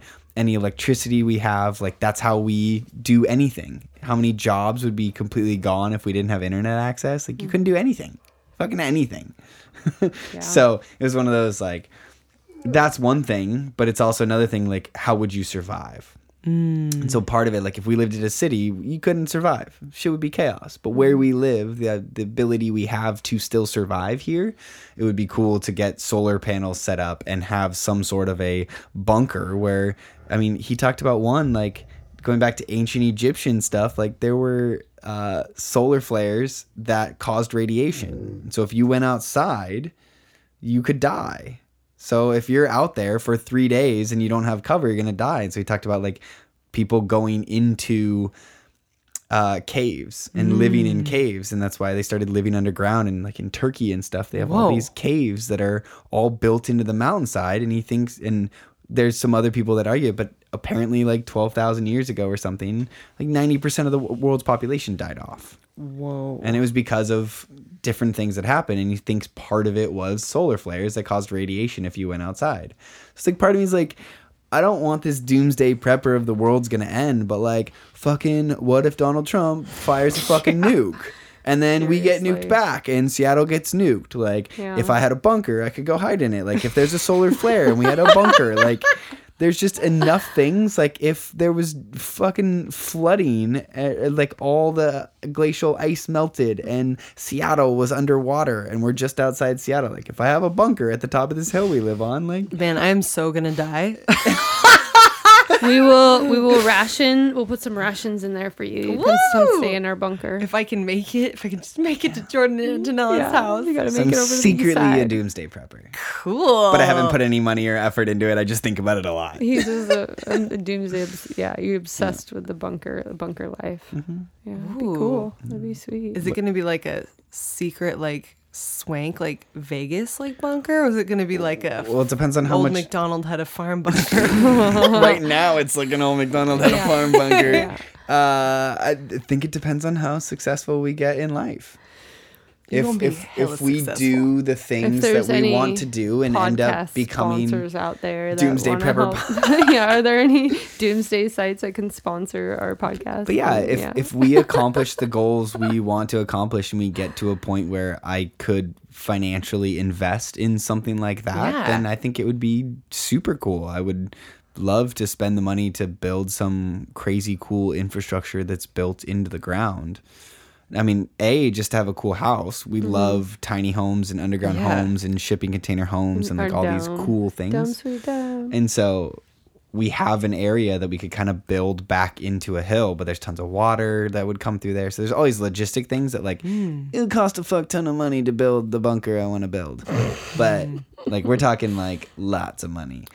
But you Man know, cave, if though. that yeah, that's the thing. Like if that does work out to like build like to like move this studio in there. Ooh, and then like then you have got this underground studio that, that becomes like a business expense and you've built a studio in there but that's just like a part of it and then like in the room next door you have all the rations and stuff but then you have this super comfortable room with tons of chairs and you know all the things you enjoy in Is that natural sound deadening? yeah You're in a bunker. underground Yeah, then you don't even need all these panels. Oh no you need the panels because Okay. it still bounces around the room the panels don't do anything for the outside sound Gotcha. Like earlier, you could hear the lawnmower that was outside. Some of you might have heard that. You can hear like cars Oh, passing by really? sometimes. I didn't even hear it. Yeah, my dad was mowing the lawn. Uh, I didn't hear it either. Yeah. We're deaf. Well, he's just very particular about all those Yeah. levels and stuff. yeah. So, anything So for you? we've got doomsday prepper over here. We've got mushrooms, gardening, permaculture, and Antonella. I love it when he's like, I don't know, and then he's like, blah, blah, blah, blah, blah, like all the things, all the things. That's good. and you notice like all the things he just talked about were all in addition to everything we've talked to you leading up to this. Those were all extra things. Yeah. Mm-hmm. Yeah. It's good. your life will never be boring. No. No. Happily ever not boring. Angela, what about you? Any I at this point I forgot what the question was. secret, secret curiosities, or it says I'm secretly curious about. Oh, I'm secretly curious about. Hmm. I am secretly curious about the studies that are going on right now to introduce people who need it with medical intervention to mm, mushrooms and MDMA Me too. very curious about that and maybe the rediscovery of acid and controlled environments where we can use these different things in a way that is not prohibitory and throwing people in jail or encouraging reckless behaviors and partying and more of like looking at it as tools to help people heal and connect and grow and maybe um, help uh, move past some traumas in their lives. It's super, super interesting to me. I'm intrigued to see where it all goes. It's exciting to me to know that we're like on the brink of, of having centers that you can go to where a doctor and a trained psychologist will help take you through a safe experience with mushrooms and um, yeah, I think that's fucking awesome. I'm so, so intrigued by it. And I really hope that the people who are helping make all of this happen just keep going in that direction. And, you know, we kind of talk about the, the what ifs one days, but like if when we get, when, not if, when, we get to a point where we are financially thriving, I would love to throw some money at that type of research and, and making those environments possible for people who need it. Because I think that the other drugs that doctors and um, pharmaceutical companies are throwing at people are it's ridiculous and it's completely irresponsible and it's creating problem like epidemic proportions of um, side effects. Like I can't even.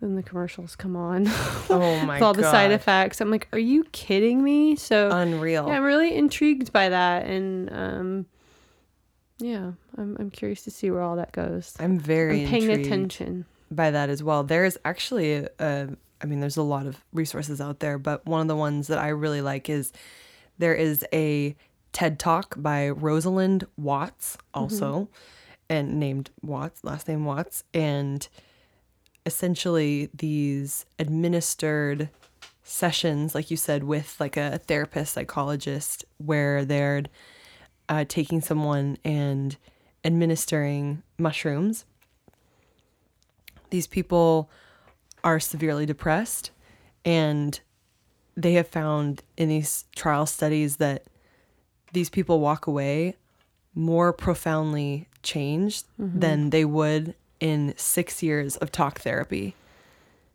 Are they doing large doses or is it more microdosing? I think it's I think it's like a one time mm, administered dose. That's bigger, like yeah. not it's bigger, but it's not like you know, huge. Yeah. Yeah. We uh we listened to an episode of Rogan recently with uh Michael Pollock. Mm-hmm. It's like a, a Pollan. Pollan. Really? Yeah. I think it's Pollan. I feel like I've heard this name. Yeah. He's like a food author. Okay, Um yeah. talking about tons of different really cool stuff. What's his books? Why does it sound so familiar? Um. Gosh, I'm trying to. Let me. But there were there were lots of them, and so basically he went on, and his most recent book is about psychedelics and talking about you know bringing psychedelics back for um, studying and almost like reintroduction to mainstream culture. Um, and it was really cool hearing him talk about a similar thing where he went and did experiences and interviewed people who had experiences all with using it in a very controlled setting for PTSD and Yeah. other depression and anxiety issues because that's pretty rampant right now. Yeah, so he is an author, Michael Pollan. He um why is it not showing the books on here? It's showing all of his movies. Oh, here we go. The Omnivore's Dilemma is probably Oh, yeah. the one that you would recognize. I was yeah, I was like that name sounds so familiar. He did uh, In the Defense of Food was another good one. Cooked. He's had a series on Netflix. A lot of it's been about food in relation to um, how we are uh, in our lives and, and and our histories and our traditions and how they affect the body. And right now he's getting a lot of coverage, like Jordan mentioned, um, for his work. Like the first article that comes up on here is New York Times two days ago. It says Michael Pollan drops acid and comes back from his trip convinced. yeah. So but yeah, it's a great episode with him on Rogan, but basically, uh, yeah, similar to what I was talking about is that there's a lot of research going on, a lot of change happening, and he's one of these people who's been really well respected and known for a long time. And for him to step out and say, hey guys, I've experimented with this, not to party, not to get fucked up, but because I think it can change lives. And I've done it in a way that is mindful and thoughtful and safe and uh, with the help of guides and and this is something I'm willing to put myself out in the mainstream media and talk about because I think it's important. And so I think he's a change maker right now. And he always has been. I've always like had my eye on him for other things, but like this is a pretty I think it takes a it's bold to step out with something that is a schedule 1 drug and and say I've not only done it, but I, I think other people should. And he's not out there trying to prescribe it to everybody, but he's saying this should be something that we are researching and figuring out how to utilize because it can really help people when used in the right way. Takes a lot of courage, I think, to be able to do that. It does. I'm I'm definitely on the edge of my seat, like watching headlines and things to see mm-hmm. where the culture goes at this point in time with that type of thing. And I mean to see studies like with that TED talk I mentioned that these people are severely depressed and six months after they're still not struggling with depression anymore mm-hmm. and not on these Well, it's like ayahuasca. It's looking Drugs. at medicine, right? How can we use different plant medicines and, and things to to help people heal? And you know, Peruvians have been doing it for a really long time in their own way, and maybe we're finally on the cusp of of figuring out ways to help people here. Because I mean, that's such a huge epidemic of people dealing with depression, and yeah, pretty intense. absolutely Yeah. So we uh we're at about the three hour mark now. Oh damn! Three hours? Are we gonna have to break We this up into it. two episodes? Is anyone gonna listen for three hours? Who knows? Okay, Yeah. hopefully. Why not? a few people, a few diehards will stick with it. Yeah. We'll have to put out some teasers. I could I could have kept going. I just got an eight a.m. meeting, so Probably wrap it up. Well, we can always do this again. I quite like it actually. Yeah. because we've dabbled with like me interviewing him and him interviewing me, but I think like it's better to have you in here. I think it's fun be- because both of you can riff off each other, which I like. Yeah. So it has been a pleasure. Thank you. I'm so thank you for the opportunity to interview both of you and have this awesome chat and be with Blue and So I- until you have your own podcast, which definitely needs to happen in the future, please come on ours anytime, either in the interviewer seat or the interviewee. We're totally down. We love you. Thank you so much. And yeah, if you're in the Seattle area and you want to check out an awesome event, join me and Jordan Antonella this Saturday, 10 a.m., Cal Anderson Park in Capitol Hill in Seattle. And we're going to do some yoga and then we're going to dance. Heck yeah. I can't wait Get your boogie on. and listen to some music. And there won't Jordan's be spinning, right? Yeah. Yeah. Yeah. Perfect. Yeah. And all that you need to know light up headphones. yeah, exactly. exactly. It's going to be righteous. Good times. Alrighty. Well, thank you everyone for Thank listening. you. Thanks thank so you, much. Lauren. You bet. Bye. Bye. Thanks for listening to the Gravity Lift podcast with Jordan and Antonella. If you like our show and want to find more, check out our website at gravitylift.space. And when you get a sec, please rate and review us on iTunes to help us spread these vibes far and wide.